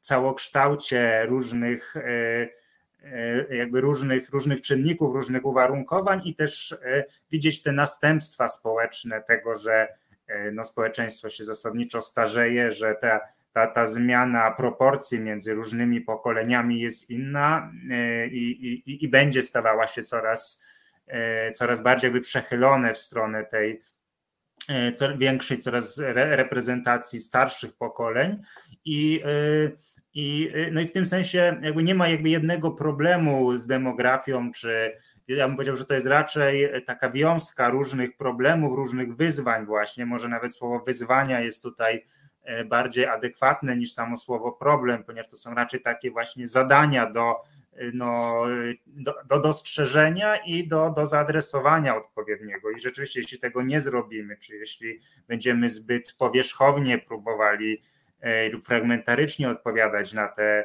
na te już, już, już ujawniające się, a czasami obecne to jedynie w prognozach, a czasami już w obserwacjach czy w badaniach zjawiska, no to faktycznie te wyzwania mogą się przerodzić w takie no, poważne problemy społeczne, cywilizacyjne. To może teraz, e, a jeszcze jedna uwaga, żeby tak zareklamować ten wasz raport, bo sobie teraz otworzyłem. Rafał Bakalarczyk, Przemysław Potocki, Państwo dobrobytu wobec zmian demograficznych, wyzwania, inspiracje i kierunki działań publicznych. Raport wydała Fundacja Berta i jak sobie wpiszecie Bakalarczyk, na przykład Państwo dobrobytu, to na pewno Wam w Google wyskoczy, bo to jest w całości dostępne, to się nic nie płaci. E, więc, więc, więc zachęcam, e, tam można szerzej przeczytać. I nie jest to zarazem bardzo grube, ma około 40 stron, więc się nie zmęczyć, ale jest dosyć prostym językiem napisany, więc polecam. E, natomiast wracając do naszej dyskusji, e, więc tak postaram się, żebyśmy tak przechodzili od, że tak powiem, ogółu do szczegółu i stąd na początku ogólne pytania. Więc może tak, na czym polegają te polskie problemy e, z demografią? Zaraz przejdziemy też, bo pisałeś o rządowej strategii demograficznej, pewnie mało kto w ogóle wie, że coś takiego istnieje i mało kto się temu przyglądał, ale może zacznijmy od tego, jakie mamy problemy z demografią, jak to jest z tą zmieniającą się strukturą społeczeństwa, z liczbą rodzących się dzieci. I, i, i, I dlaczego tam nawet we wstępie piszecie, że właśnie ten problem jest zbyt wąsko postrzegany? Jak to jest z tą polską demografią? Hmm. Znaczy no, zbyt wąsko w, w tym sensie, jakim mówiliśmy, że właśnie e, troszeczkę pomija się te mm, zagadnienia i też te problemy związane właśnie z, e, z, z tym, że no, rośnie e, odsetek osób, to także liczba bezwzględnych, e, ten udział osób w starszym wieku, a także w tym najstarszym wieku, z czym wiążą się no bardzo duże wyzwania i dla systemu emerytalnego, dla rynku pracy, dla systemu opieki zdrowotnej i opieki tej długoterminowej. Także w samej tej grupie najstarszej, znaczy tej grupie powiedzmy senioralnej, także widać pewne zmiany E, że tak powiem, procentowe między tą, tą najstarszą grupą seniorów, a tymi młodszymi grupami, to też będzie, e, można powiedzieć, że ten e, w, w perspektywie tam kolejnych lat, dekad, jakby ten odsetek osób tych, powiedziałbym, długowiecznych czy tych sędziwych będzie, będzie też rósł, więc te, te osoby mają troszeczkę inne statystycznie problemy i potrzeby niż na przykład osoby, które dopiero E, wchodzą w wiek emerytalny, czy, czy, czy są jakby świeżo po, po, po wejściu w tą jesień życia. Więc to są jakby takie, e, więc jakby to, to starzenie się społeczeństwa jest czymś, co, co jakby oddziałuje na, na, na, na, różne segmenty życia społecznego i też na różne segmenty polityki zabezpieczenia społecznego, czy w ogóle polityki publicznej, chociażby te, zwłaszcza te, które wymieniłem, czyli polityka, e, system emerytalny, polityka E, zdrowotna, też cały ten system wsparcia społecznego, mm, rynek, rynek pracy i też ten rynek konsumencki, też, też troszeczkę o tym, o tym piszemy w raporcie.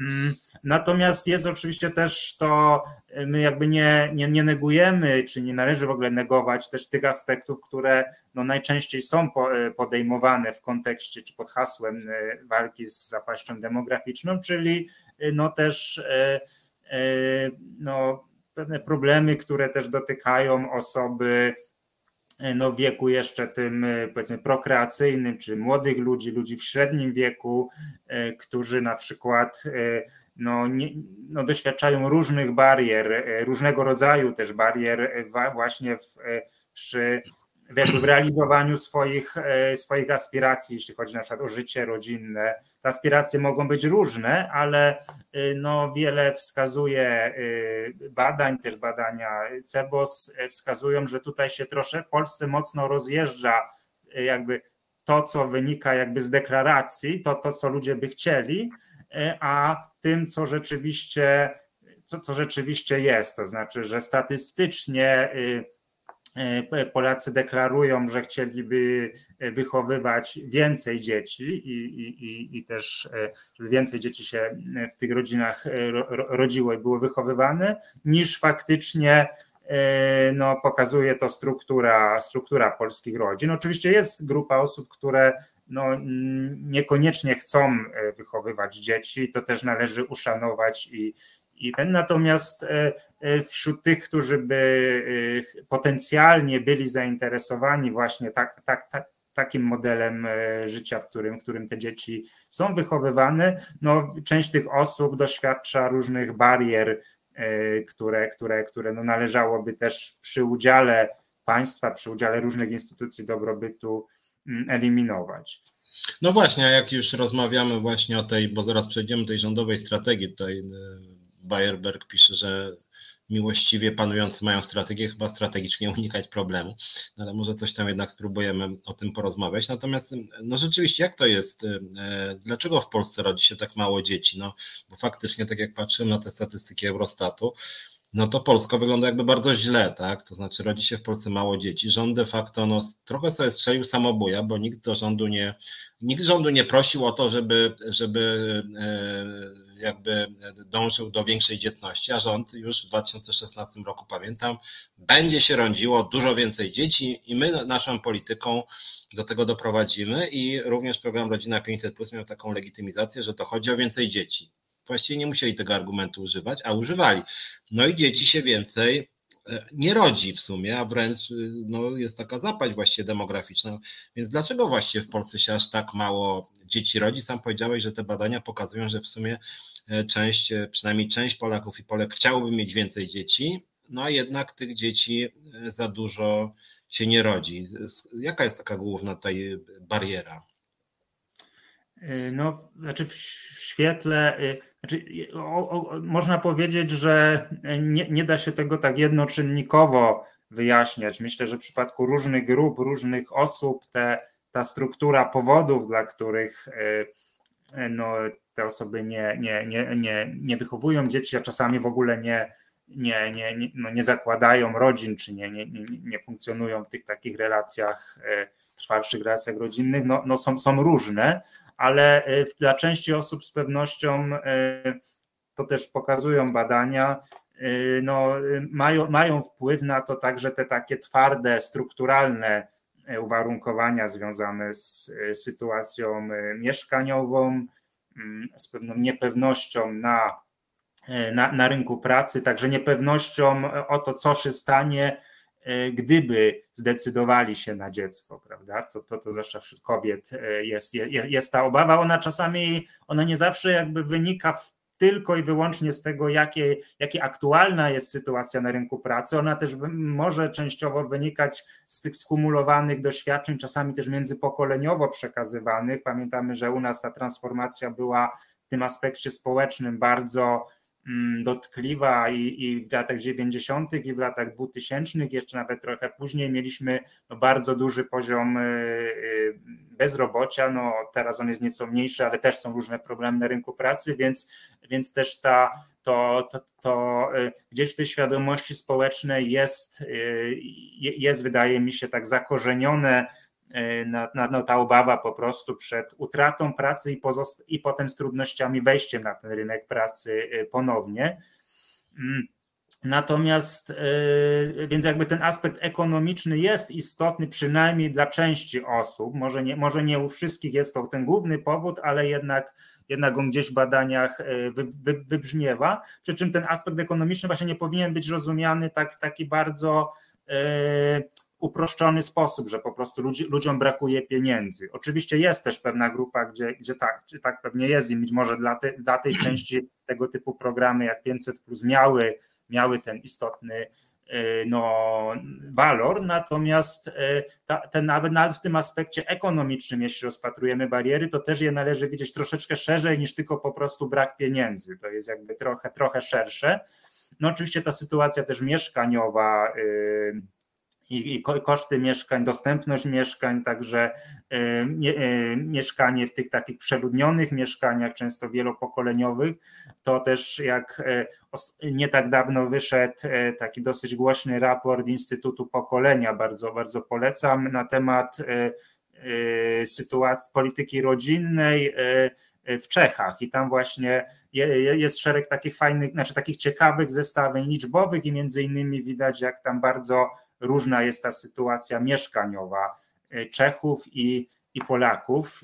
Akurat Cze dlatego też e, o tych Czechach wspominam, bo akurat w Czechach jest ta tendencja pozytywna, znaczy taka wzrostowa, jeśli chodzi o dzietność w ostatnim czasie i dosyć, dosyć te, te, wskaźniki są dosyć wysokie. One oczywiście też nie są jakieś nie wiadomo jak duże, zresztą w ogóle no, wydaje się, że jakby nie ma chyba powrotu w najbliższej przyszłości do takiego, czy może nigdy nie będzie do takiego modelu jakichś bardzo wielodzietnych, ogromnych rodzin, no z tego względu, że to trochę też pewne czynniki e, takie kulturowe, związane też ze zmianą pozycji kobiet w gospodarce, zmianą aspiracji, aspiracji. Natomiast na pewno te wskaźniki jednak, mimo że one no, w, niemal we wszystkich krajach europejskich rozwiniętych no nie, są, nie są takie bardzo duże Y, nawet w tych wśród liderów one raptem dochodzą do, do, do poziomu zastępowalności pokoleń lub czasami są nieco niższe, to jednak trochę da się tutaj poprzez e, przemyślane te polityki publiczne to, e, to, to kształtować. No i warto warto, warto podejmować e, tutaj działania, ale też e, tam czytałem wywiad z tym dyrektorem Instytutu e, Pokolenia, który właśnie na, na temat tego raportu on powiedział coś takiego, co mi też zapadło w pamięć, że że tak naprawdę ten, suk, ten względny sukces Czechów jakby nie wynika tylko wyłącznie z takich skutecznych polityk na rzecz rodziny czy na rzecz dzietności, ale raczej z tego, że po prostu ogól, szersze to otoczenie, jeśli chodzi o politykę społeczną, politykę społeczno-ekonomiczną i instytucjonalną jest po prostu bardziej przyjazne. Więc czasami jest tak, że także czynniki, których my no przynajmniej w pierwszej kolejności nie uwzględniamy, kiedy myślimy o tym, jak jaka polityka rodzinna powinna działać, odgrywają także istotną rolę. Mm. Tu bym jeszcze dodał, bo o tym się też e, tak może nie zawsze mówi, że jednak są też inne poza, pozaekonomiczne i nawet takie pozainstytucjonalne aspekty, które wpływają na, na, na przykład na, na, na mniejszą dzietność, nie tyle w perspektywie porównawczej, no co, co w ogóle po prostu tłumaczące, dlaczego w części, części osób no nie, nie, nie ma dzieci, chociażby no problemy mm, e, problemy z płodnością. Dotychczas wiele osób, wiele par, e, wiele, wiele, wiele osób ma tutaj e, takie no natury właśnie zdrowotnej, pewne ograniczenia. Częściowo one mogą być łagodzone, ale właśnie tu też potrzeba bardzo takiej no delikatnej, ale, ale zdecydowanej, kompleksowej e, polityki wspierania, e, profilaktyki e, tej problemów z, z, z płodnością też i, i, też takiej polityki, ja bym powiedział, z jednej strony opartej właśnie na, na, na zdobyczach nauki, na, na tym, co mówi nauka, a nie nie, nie ideologicznej w tym sensie, nie, nie, nie opartej na jakiejś takim krytyce tych rozwiązań naukowych, ale z drugiej strony też no, takiej dość wyważonej i z dużą taką dozą no, jednak empatii prowadzoną w, w, obliczu tych, tych, doświadczeń, tych, tych osób. No tutaj takim w Polsce niestety pojawiają się często nawet, przykładem był ten podręcznik słynny, gdzie pojawiały się jakieś takie obraźliwe i piętnujące Y, osoby na przykład korzystające z in vitro, prawda, wypowiedzi, więc to tego, tego typu rzeczy, to, to oczywiście jest tylko tam może y, poboczny wątek, ale no ważny jest też pewien klimat odpowiedni do tego. Mm. No i także myślę, y, no to jest taka drażliwa kwestia, ale myślę, że ona też może mieć wpływ, że no mamy bardzo, mamy z jednej strony rygorystyczne to prawo mm, w zakresie warunków dopuszczalności przerywania ciąży, takie dosyć, no, no y, a, a jedno, znaczy właściwie nawet jedno chyba z najbardziej y, rygorystycznych, najbardziej rygorystyczne w Europie, a jednocześnie ten system wsparcia w sytuacji, kiedy już y, dziecko z, z takimi, no, z jakimiś wadami rozwojowymi, czy, czy na przykład dziecko chorujące przewlekle, lub umierające krótko po urodzeniu, jest no, ciągle nie, nie, niewystarczająco rozwinięty. I tutaj nie chcę też powiedzieć, że w ogóle tu nie ma wsparcia, ale, ale no one często jest no, niewystarczająco dociera. Więc, więc część kobiet no, ma to poczucie, że no po prostu boi się takich scenariuszy, że, zostanie, że zostaną same, że zostaną bez pomocy, że y, że tutaj nie, nie będzie tego wsparcia. Zresztą nawet gdyby to było to wsparcie lepsze, instytucjonalne, to jednak też są to tak dramatyczne wybory, że tutaj no, państwo nie powinno aż tak rygorystycznie w to, w to wchodzić.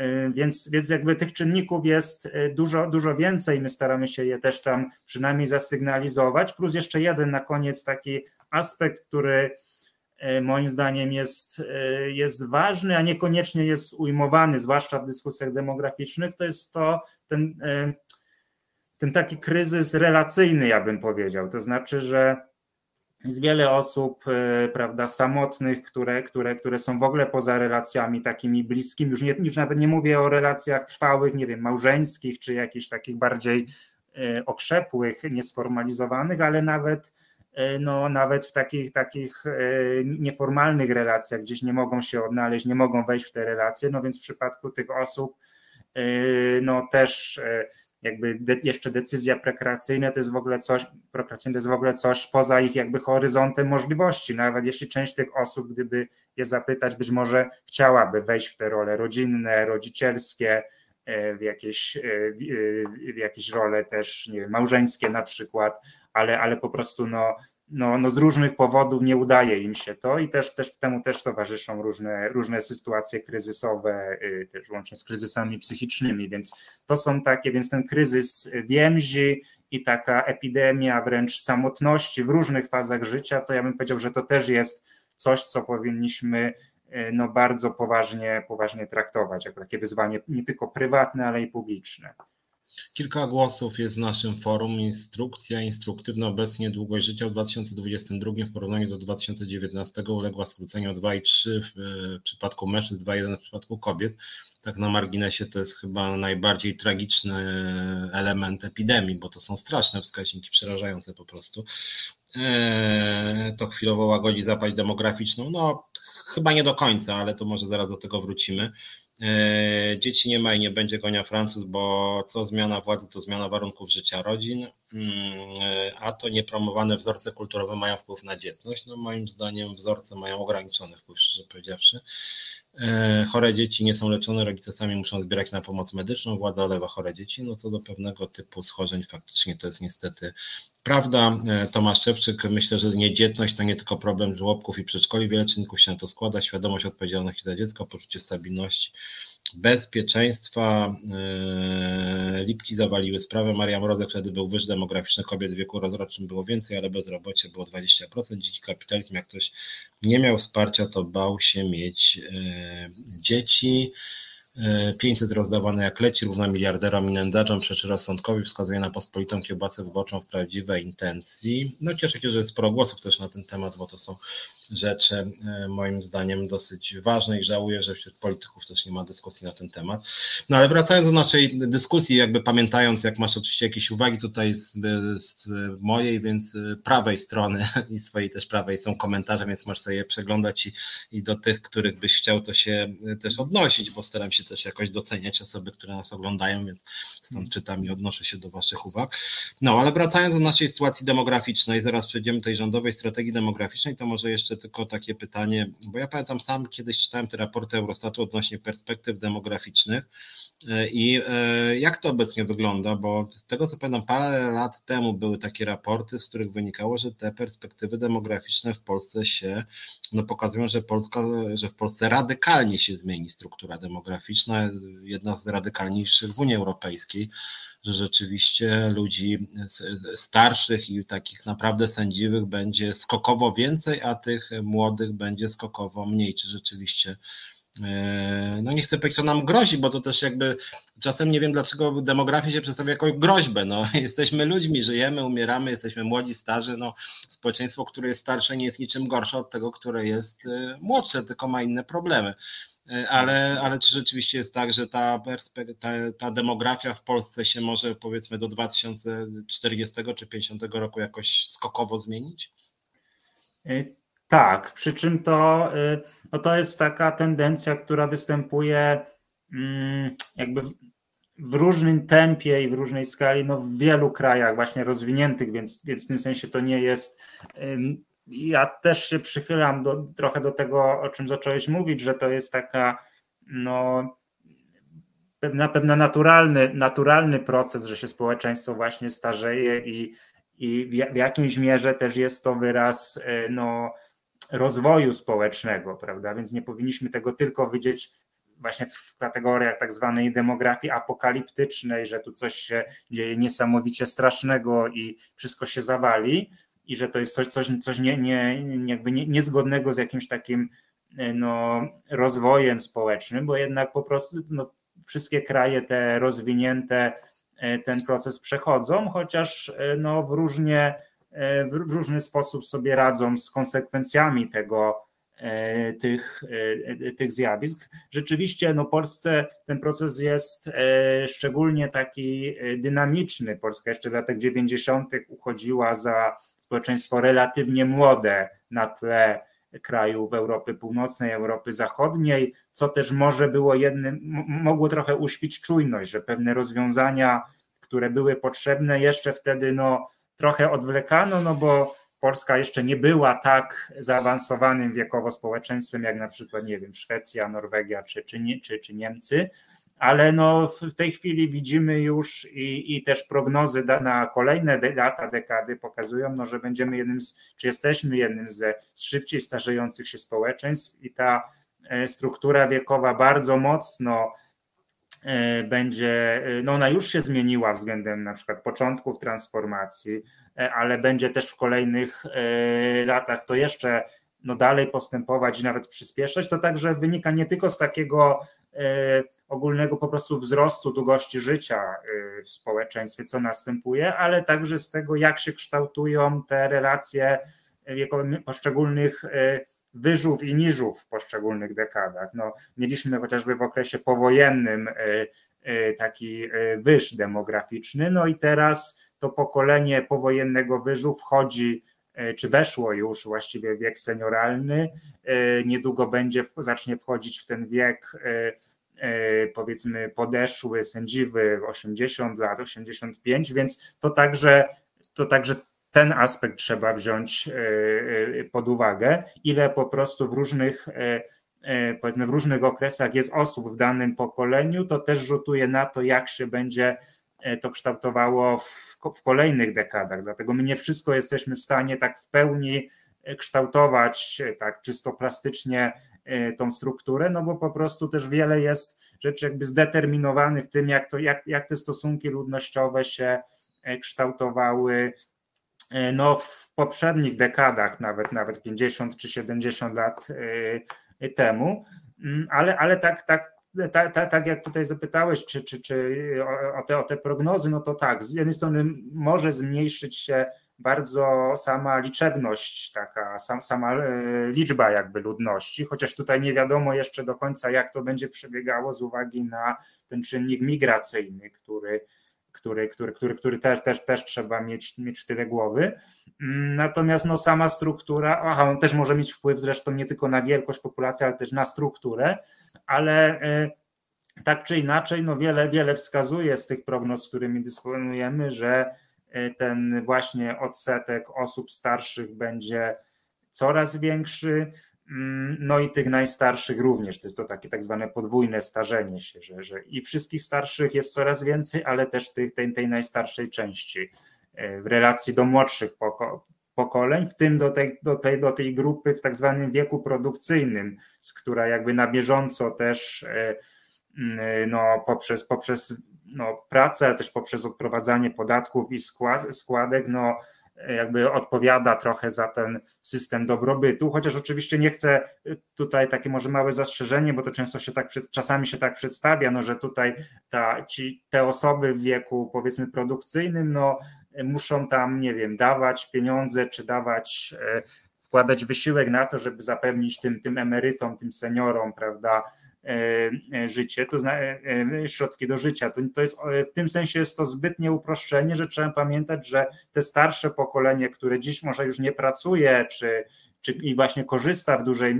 w większym jeszcze stopniu z tych różnych instytucji wsparcia społecznego czy zdrowotnego, no jednak w przeszłości też pracowało na ten dobrobyt, na to, żeby właśnie nasze pokolenia mogły, mogły teraz, znaczy mogły się wcześniej wykształcić i mogły, mogły teraz pracować. Więc to jest pewne, trzeba to wiedzieć w kategorii jak pewnej sztafety pokoleń i takiej solidarności międzygeneracyjnej, a nie tego, że tutaj jedni, jedne pokolenia, nie wiem, muszą łożyć na, na, na, na, inne.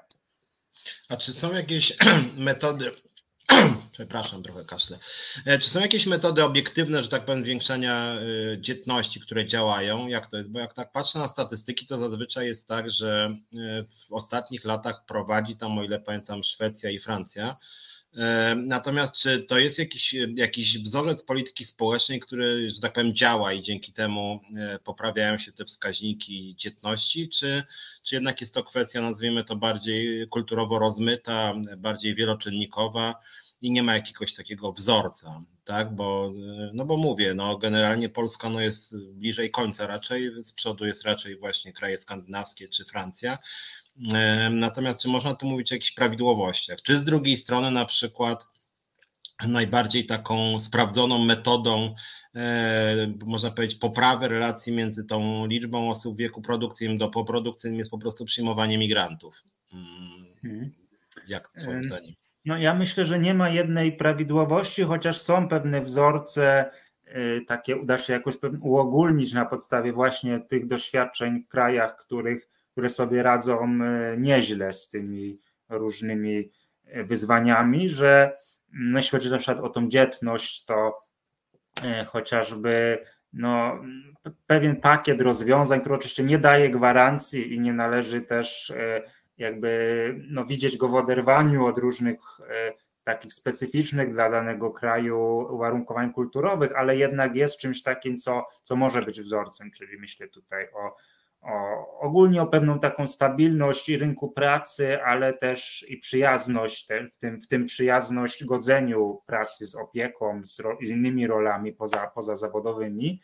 E, mm, rynku pracy, też ogólna taka stabilność życia, stabilność instytucji, stabilność to w Polsce kuleje. To znaczy powiedziałbym, że nawet bardziej kuleje e, taka ogólna ogólny stan państwa i stan, stan prawa, niż nawet sama ta polityka rodzinna, którą można różnie oceniać, ale która ma jednak jakoś przez tą dekadę mimo wszystko była w fazie rozwojowej, ale właśnie to szersze otoczenie powoduje, że mamy chyba wszyscy takie poczucie dość dużej niestabilności, e, także pewnej kadencyjności. E, zresztą też w jednym z komentarzy tutaj też ktoś, ktoś właśnie mówił, że, że, że, że, że właśnie jest ta taka duża niepewność.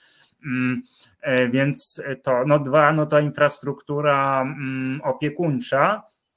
Mm, i to, to te, też realna dostępność, zarówno w aspekcie takim e, po prostu podaży tych różnych placówek, ale, ale też dostępność cenowa, odpowiednia taka synchronizacja czasowa e, tych, tych i też przestrzenna tych, tych, tych, tych, tych placówek, z tym jest zwłaszcza na wsiach i w mniejszych miejscowościach duży, duży, duży problem. Myślę, że też szerszy, znaczy, bo często myślimy tu o, o głównie przedszkolach i żłobkach, natomiast myślę, że mm, można się także jakoś tak intelektualnie i, i, też praktycznie otworzyć na te inne formy, które, które przewiduje ustawa o opiece nad dziećmi do lat trzech. Myślę tutaj o klubikach dziecięcych, o o instytucji opiekuna dziennego. Y, być może one nie powinny mieć, y, może one mogą mieć taki charakter raczej uzupełniający dla tych podstawowych form opieki, na przykład żłobkowej czy, czy takiej opieki stricte rodzinnej, ale też, też myślę, że nie należy się na to, na to, na to zamykać. Ostatnio właśnie dr Marcin Kędzierski poświęcił temu osobny raport do tej instytucji opieki, y, opiekuna dziennego. Myślę, że to jest jakaś ciekawa, w niektórych społecznościach ciekawa też, też, też alternatywa, albo po prostu uzupełnienie tych takich tradycyjnych form opieki. No na pewno odpowiednia infrastruktura mieszkaniowa, no to tutaj bardzo zawsze Polska od lat wypada słabo porównawczo. Akurat nie, nie czuję się jakimś ekspertem od tej tematyki, ale, ale nawet na takich podstawowych wskaźnikach widać, że, że to jest, że to jest duży, du, duża bariera. Więc jakby no te rzeczy, które to są takie rzeczy, które można poprzez politykę publiczną e, kształtować. E, e, natomiast no, co do tych wzorców, no pewnie mm, są, są oprócz tego no, te też specyficzne czynniki takie kulturowe, czy nawet nieraz geopolityczne, na przykład w Izraelu, prawda, mamy wysoki poziom dzietności, ale ten kraj no, z uwagi na swoje historie i geopolityczne położenie ma zupełnie też no, w innych warunkach się odbywają te, te decyzje i polityczne, i indywidualne, więc y, więc tutaj y, myślę, że warto, warto nawet, y, ja bym nie szukał jakiegoś jednego wzorca, który, bo i tak nawet jakbyśmy znaleźli, no to i tak trzeba to jakoś potem no, dostosować do naszych realiów, ale tak jakby szeroko czerpać z tych różnych doświadczeń innych krajów, podpatrywać, co tam się udaje, gdzie, jakie, jakie, jakie wzorce i też tak nie, nie starać się może nie, na przykład dla części osób, nie wiem, na przykład Szwecja się źle kojarzy z takich czy innych powodów i już, już, już mogą być zamknięci na to, że to y, zresztą nieraz w niektórych środowiskach wręcz jest taki y, stereotyp, no, że Szwecja to jest takie wręcz państw, y, znaczy państwo, które wręcz, nie wiem, niszczy rodzinę, czy jest nieprzyjazne rodzinie, w ogóle tym wartościom rodzinnym, co zupełnie nie jest, no, nie, nie, nie, nie jest prawdziwe. Więc tutaj na pewno takie nieuprzedzone, nie, oparte nie, nie na uprzedzeniach podejście do tych rozwiązań zagranicznych. No tutaj ten raport o, o polityce czeskiej jest, e, jest właśnie takim dobrym przykładem, ale myślę, że także w innych krajach możemy znaleźć coś dobrego. Mm, tu jeszcze zapytałeś, przepraszam, e, bo jeszcze jakieś było drugie pytanie, tylko, tylko właśnie zapomniałem. Znaczy nie, ja cały czas, że tak powiem, się e, obracam wokół tych pytań, e, czy, czy są jakieś, mówią o jakichś obiektywnych wzorcach e, skuteczności polityce społecznej odnośnie dzietności, a i pytałem też o migrantów, czy, czy to jest dobra metoda, że tak powiem, no bo rzeczywiście na przykład Niemcy swego czasu, to nawet wielu ekspertów mówiło, że że właściwie ich przyjęcie uchodźców nie tylko wynikało z tego, że są w ogóle bardziej otwarci niż Polska, jak chodzi o przyjmowanie w ogóle uchodźców już wcześniej z Syrii, ale rzeczywiście rzeczywiście no było to, można powiedzieć, też instrument walki z tymi, jakby ze starzeniem się społeczeństwa, tak? Przyjęli sporo mhm. pracowników z Dalekiego Wschodu, gdzie na przykład dzisiaj mają sporo syryjskich lekarzy, którzy wypełniają częściowo deficyt na rynku pracy i to dla nich jest po prostu korzyść i w Polsce miało to charakter, że tak powiem, ideologiczny, a niekiedy też brzydki, bo taki momentami rasistowski po prostu, a w Niemczech oni bardzo pragmatycznie podeszli do tego i, i faktycznie wydaje się, że im się to pod wieloma względami opłaciło. To akurat ten przykład, który sam tak trochę śledziłem, o tym się w Polsce też mało mówi. Tak, no ja myślę, że y, tu też tak trochę trzeba wyważyć. Z jednej strony y, jesteśmy, należy widzieć pewne korzyści, jakie mogą, może, y, może przynieść taka właśnie mm, przemyślana, ale jednak taka przyciągająca tych, o te osoby z zewnątrz polityka migracyjna połączona właśnie z polityką integracyjną, znaczy chodzi o, czy taką, no, która by umożliwiała włączenie tej osoby i na rynku pracy, ale też w wielu aspektach życia społecznego, więc to jak najbardziej jest pożądane z, z, wielu powodów, ale jednym z tych powodów także są te względy demograficzne, więc pod tym względem jakby i, i przychylam się do tego kierunku, um, aczkolwiek też nie, e, żeby, żeby tutaj nie, może nie, nie przesadzić w takim sensie, że po prostu przestaniemy jakby, że, że będziemy widzieli w tym jakby pewne panaceum na, na problemy demograficzne, że no, że nie mamy się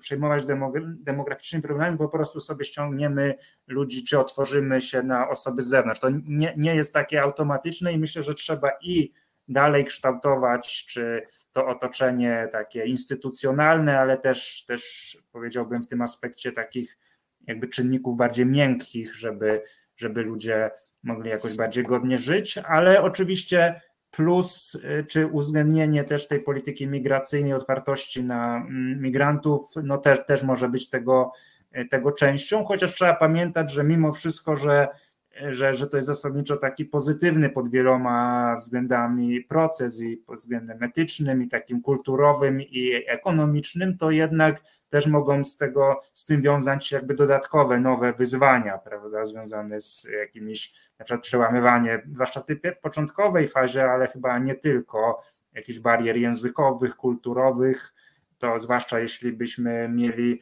się otwierać na migrantów z bardziej odległych kręgów kulturowych i też ryzyko pewnych jeszcze dodatkowych napięć, które, które, które widzieliśmy chociażby w związku z tymi z tym, co się działo na granicy białoruskiej. Więc e, tutaj, e, więc tutaj, więc tutaj są też pewne zagrożenia, ale trzeba już je jakby identyfikować i też na nie próbować odpowiadać. Warto też, i to staraliśmy się chyba na, na początku naszego raportu tak podkreślić, że to, to wszystko, z czym my się e, jakby zmagamy, czy będziemy zmagać w Polsce, to, to się jakby odbywa, nie odbywa w próżni, tylko jakby w takiej spirali szerszych globalnych procesów e, ludnościowo-cywilizacyjnych i jednym z tych procesów są e, czy takie jakby okoliczności są, jest coraz większa no, niestabilność e, świata, w sensie takim geopolitycznym, ale też e, klimatycznym. I najprawdopodobniej w kolejnych latach, dekadach będziemy mieli coraz większą jakby taką presję ludnościową związaną z tym, że e, no, po prostu z migracjami klimatycznymi, że po prostu wiele miejsc na Ziemi będzie no nie, albo będą w ogóle się nie nadawały do, do, do życia, albo zasoby będą tam tak ograniczone, że będą konflikty wybuchały, które będą no, skutkowały dużymi falami uchodźców, więc myślę, że no nie ma nieuniknione jest, że prędzej czy później będziemy e, no, musieli też jakoś odpowiedzieć już nie tylko na taki problem, też zresztą, znaczy na, na wyzwanie też zresztą poważne, związane na przykład z tutaj z integracją y, y, uchodźców z Ukrainy, co, co też jest bardzo, bardzo takim poważnym wyzwaniem, ale ze względów kulturowych jest y, pewnie łatwiejsze, ale także będziemy musieli no, zmierzyć się z tymi, z tą, z tą, tą kwestią no, migracji takich już nieraz globalnych, z, z znacznie dalszych nam kultur. No może, żebyśmy nie zapomnieli, bo już zapowiadałem tą, że jest coś takiego jak rządowa strategia demograficzna, część osób nie dowierzało. No jako człowiek, jakby osoba, która śledzi tak debatę publiczną, to faktycznie rząd, y, można powiedzieć, że strategię demograficzną przynajmniej deklaratywnie sprowadza do programu Rodzina 500+. E, no ale jak to wygląda? To, czy rzeczywiście jest taki jakiś dokument, e, który e, powstał? Jaki on ma, czy po pierwsze, jaki, czy on jest sensowny, powiem tak trochę kolokwialnie, a po drugie, czy, czy, czy on jest realizowany, czy on, jest, czy, czy, czy on gdzieś tam sobie po prostu leży, a, a ci główni ministrowie, tam typu Ziobro czy Sasin w ogóle na niego nie zwracają uwagi. Jaki jest jego status i co w nim jest? No, w ogólnym zarysie powiedziałbym, że jest to dość sensow, sensowny pro, pro. Znaczy to, to nie jest może program w takim rozumieniu, że tu są jakby bardzo konkretnie rozpisane działania z określonym budżetem, z określonym harmonogramem, chociaż no nie, gdzieś to jest oczywiście zarysowane w jakichś ramach czasowych, ale jest to raczej takie, są to takie pewne ramy strategiczne, e, które E, przyjęte zostały bodajże na wiosnę 2021 roku, a więc już jakiś czas to, to, to jakby ten dokument e, funkcjonuje i faktycznie są, odbywają się w różnych częściach kraju też e, spotkania dyskusyjne, czy, czy takie, takie działania promocyjne, które zresztą tak jak nie, nie, uczestniczyłem w żadnym z nich, ale z tego co, co widzę czasem na jakichś stronach ministerialnych czy, czy to, to, to widzę, że tam jakby agenda tych spotkań jest nawet szersza nieraz niż sam ten dokument, no bo sam, sam dokument jest e, bardzo mocno skoncentrowany na e, nie tylko może na dzietności, to trzeba powiedzieć, ale też na takich różnych aspektach wsparcia rodziny w jej funkcjonowaniu, więc w tym sensie jest to, ja bym powiedział, że ta strategia jest dobra jako taki e, punkt wyjścia do strategicznych działań na rzecz rodziny. Tam oczywiście ma to pewien taki lekko nazwijmy to konserwatywny, ale bez, bez jakichś takich e, e, kwestii, które, które, które mnie by na przykład raziły, to znaczy nie ma tam jakichś takich, nie wiem, piętnujących, nie wiem, na przykład nie, nie, no, nie heteronormatywne rodziny czy coś takiego, to nie, to tutaj jest to po prostu taka no, są, są tam po prostu jakieś, jest diagnoza, są konkretne rozwiązania, pewnych aspektów nie ma lub są może zbyt słabo zasygnalizowane, na przykład związane z takim wsparciem rodziny w kryzysie, bo to wydaje mi się są, jest też to, to czego brakuje trochę w naszej, naszym tym systemie wsparcia, no ale zasadniczo tam jest dużo, dużo, dużo takich dobrych, wartościowych rzeczy. Natomiast e, jeśli miałbym to ocenić jako strategię demograficzną, no to tutaj na pewno brakuje jest to, jakby, wydaje mi się, że zbyt zawężony zakres, o tyle, że właśnie nie uwzględnia to tych wszystkich kwestii związanych ze starzeniem się społeczeństwa, z różnymi potrzebami osób starszych czy osób e, w przechodzeniu w kolejne fazy e, życia. No nie ma też tam kwestii omówionych tych migracyjnych, więc to jest jakby pewien no, element, pewna część, ja bym powiedział, zagadnień demograficznych w ramach tej strategii.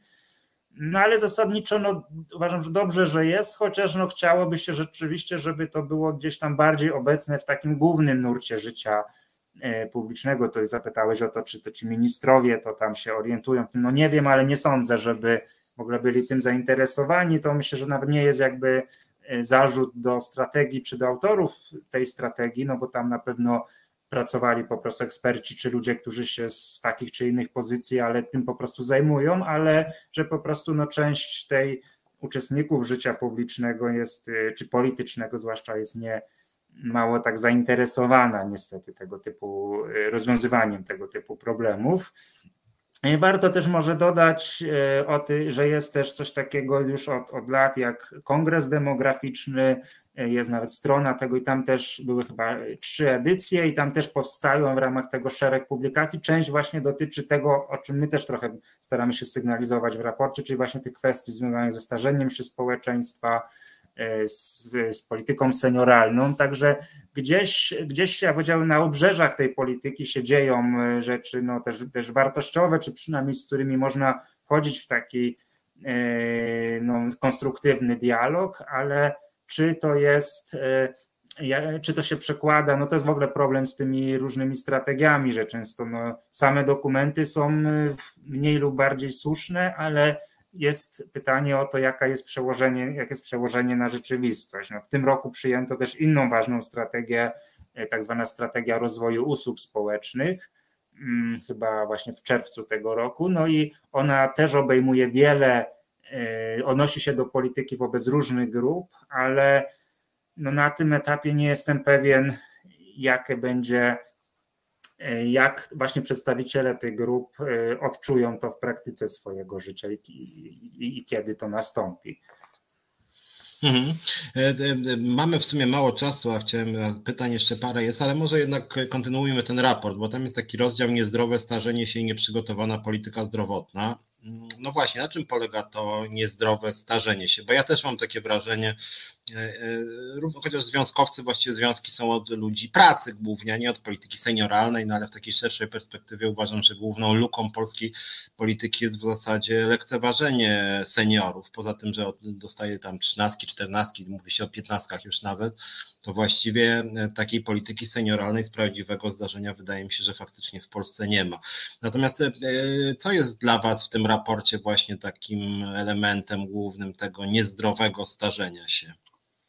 Hmm, znaczy to, nie, to taka może trochę fraza, bym powiedział, lekko publicystyczna, nie wiem czy, czy, czy, czy gdzieś to jest jakoś naukowo definiowane, ja bardziej to, to tak zatytułowałem trochę jakby w kontraście do tej koncepcji healthy aging, która jest tam promowana w przez innymi Światową Organizację Zdrowia, też przez różne agendy Unii Europejskiej, czyli jakby takie działania publiczne, dążenie do tego, żeby ten proces przechodzenia w kolejne fazy życia, starzenia się, ale nie tylko właśnie już osób, które już są w starszym wieku, ale już nawet wcześniej, żeby no, był to, było jakby towarzyszyło temu jak, jak najwyższy no, poziom, poziom zdrowia, czyli żeby też przeciwdziałać różnym, nie wiem, schorzeniom lub różnym czynnikom ryzyka dla zdrowia, także różnym nawykom e, zdrowotnym, e, czy takim no, niezdrowym właśnie, które powodują, że, e, no, że osoby nawet, które dożyją tego starszego wieku, no to żyją w tym okresie albo krócej, albo nawet jeśli dłużej, no to też już przy bardzo rozległych tych schorzeniach i często skutkujących niepełnosprawnością, a nawet niesamodzielnością.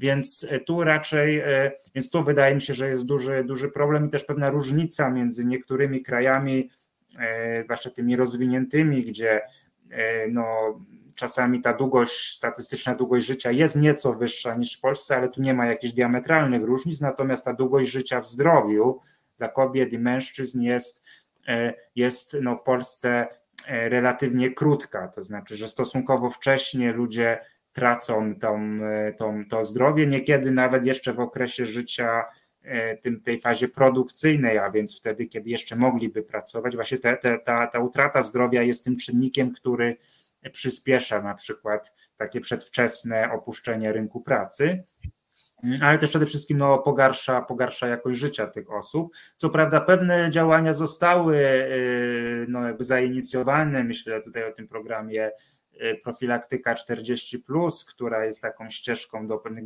badań diagnostycznych, łatwiejszą y, do, do szerszego katalogu badań diagnostycznych. Niestety w tym pierwszym roku pilotażu, to póki co był dopiero pilotaż, który został no, przedłużony na kolejny rok, y, tam istotnie mniej niż za, założono osób korzystało z tego, ale no, wydaje mi się, że no to działania w tym kierunku są bardzo potrzebne, także medycyna pracy, mm, ale także myślę, że kształtowanie także warunków życia, także różne programy zdrowia publicznego, yy, no, przeciwdziałanie różnym też chorobom cywilizacyjnym wynikającym właśnie i z warunków, ale też stylu życia, czy z podatności na, na różne czynniki. One czasami mają no, taki psychiczny, czy właśnie relacyjny charakter, że zdarzają się w naszym życiu kryzysy, no i one jakby skutkują jakimiś zachowaniami, które są, czy nawykami, które po prostu poprzez które próbujemy sobie łagodzić to napięcie, czy ten stres związany z tymi kryzysami, stąd też różna podatność, nie wiem, na uzależnienia wszelkiej maści, na jakieś e, na niezdrowe e, no, używki, na niezdrowe jakieś nawyki żywieniowe i tak dalej, więc to wszystko trzeba widzieć tak bardziej całościowo, e, Natomiast jeśli chodzi o samych, e, samo, same osoby starsze i ich zdrowie, no to tutaj e, ta, czymś, co co też jakby nie tyle sam ostatni rok pokazał, co raport, który raport Najwyższej Izby Kontroli, który e, wiosną e, zeszłego roku się ukazał na temat e, geriatrii, stanu geriatrii. To jest coś takiego, co prawie, że zostało medialnie niezauważone i, nie, i słabo komentowane, a on właśnie pokazywał, że ta geriatria niby jest w kręgu priorytetów, ale tak naprawdę jest w dużej mierze na papierze tylko, że jest bardzo ograniczony dostęp do geriatrów, e, bardzo nierównomierna w skali całego kraju. Mm, też mało jest cygeriatrów, nawet część nie pracuje w zawodzie. Mm, no jest tutaj dużo bardzo konkretnych takich y, zarzutów do tej polityki państwa, które należałoby y, skorygować. Y, no i, no i jest też kwestia tej, no bo część osób no prędzej czy później no to zdrowie traci, jeśli zwłaszcza dożywamy no tego, tego już podeszłego wieku. No i tutaj jest też E, są te wyzwania e, stricte opiekuńcze. My już tutaj nieraz w programie o tym rozmawialiśmy, więc e, może teraz nie będę jakoś bardzo szczegółowo, ale no w samym raporcie też temu trochę poświęcamy, że, że po prostu tym jednym z takich najbardziej palących wyzwań demo, właśnie związanych ze tym podwójnym starzeniem się społeczeństwa będzie no prze, przeorganizowanie i rozbudowanie tego systemu opieki i e, opieki właśnie senioralnej e, przede wszystkim, ale no także wobec wszystkich tych osób, które takiej, takiego wsparcia w czynnościach życia codziennego, intensywnego e, wymagają. I tutaj też warto tej opiece właśnie myśleć w kontekście tych, tych zmian relacji ludnościowych i demograficznych, bo to, to nie tylko chodzi o to, że po prostu więcej będzie tych osób, które wymagają opieki, ale też równocześnie będzie coraz mniej tych osób w tym młodszym pokoleniu, z których po pierwsze mogliby sami tą opiekę sprawować, ale chociaż no jak ta opieka jest sprawowana, no to, no to często jest to tak duże obciążenie psychiczne, fizyczne, czasowe, że no ja uważam, że znacznie skuteczniejsze i dla osoby opiekującej się, i dla tej osoby, która tę opiekę otrzymuje, jest taki jakiś system jednak bardziej rozproszony, kiedy to wsparcie otrzymuje od większej grupy osób, nie tylko, że, że jest ta relacja opiekun i osoba otrzymująca wsparcie. E, natomiast także no, będzie mniej osób w tym wieku produkcyjnym, żeby finansować ten system opieki, więc to trzeba jakoś inaczej e, rozłożyć przy pomocy bardziej takich moim zdaniem solidarystycznych systemów. No tutaj dla mnie takim niemiecki model jest akurat w tym aspekcie no, taki godny, no, przynajmniej rozważenia, jeśli nie naśladowania, czyli wprowadzenie ubezpieczenia pielęgnacyjnego, żeby na całe społeczeństwo rozłożyć. To mogła być nawet niewielka składka, może to był, powinien być system taki trochę hybrydowy, że częściowo z budżetu, a, ale uzupełniająco także przy pomocy tych powiedzmy społecznych składek tak żeby po prostu zgromadzić jakiś budżet taki tej opieki długoterminowej, gdzieś te, te fundusze skonsolidować, no i, i według jasnych reguł później w zależności od potrzeb opiekuńczych, no po prostu zaspokajać je, częściowo też odciążając i samorządy, i, no i przede wszystkim tych e, najbliższych. Chociaż tu jest jeszcze jeden aspekt, bo my często mówimy o tej opiece rodzinnej, że to na rodzinie spoczywa opieka, ale trzeba też pamiętać, że rośnie odsetek osób, które po prostu w obliczu utraty zdrowia i sprawności zostają zupełnie same i tam nawet nie ma, nie ma nikogo z rodziny czy z osób bliskich, które by, by mogły, mogły tą opiekę świadczyć. Więc to też trzeba pamiętać o tych samotnych seniorach, czy w ogóle samotnych osobach i, i, i, no, no, no i właśnie je, je odpowiednio wspomóc i zabezpieczyć. Dobra, bardzo Ci dziękuję. Myślę, że pokazałeś, że polityka społeczna jest bardzo złożoną dziedziną i warto się rzeczywiście jej przyglądać i dotyczy strasznie wielu bardzo ważnych wymiarów życia społecznego, więc jest mi niezmiernie też przykro, że e, w debacie publicznej głównego nurtu tak rzadko się o tych kwestiach mówi, więc tym bardziej Ci dziękuję, że myśmy sobie tutaj porozmawiali na tak ważne kwestie, więc bardzo Ci dziękuję. Dziękuję. I do usłyszenia. No a ja też muszę kończyć, bo już jest za 4, za 4 siódma, więc e, tutaj trzeba już, żeby do siódmej tutaj wszystko się mogło zrekonstruować w studiu. Bardzo dziękuję Wam. Do usłyszenia, do zobaczenia w piątek z Krzyżaniakiem sobie omówimy. Mijający tydzień, a ja się z Wami widzę za tydzień w środę o 17. Na razie.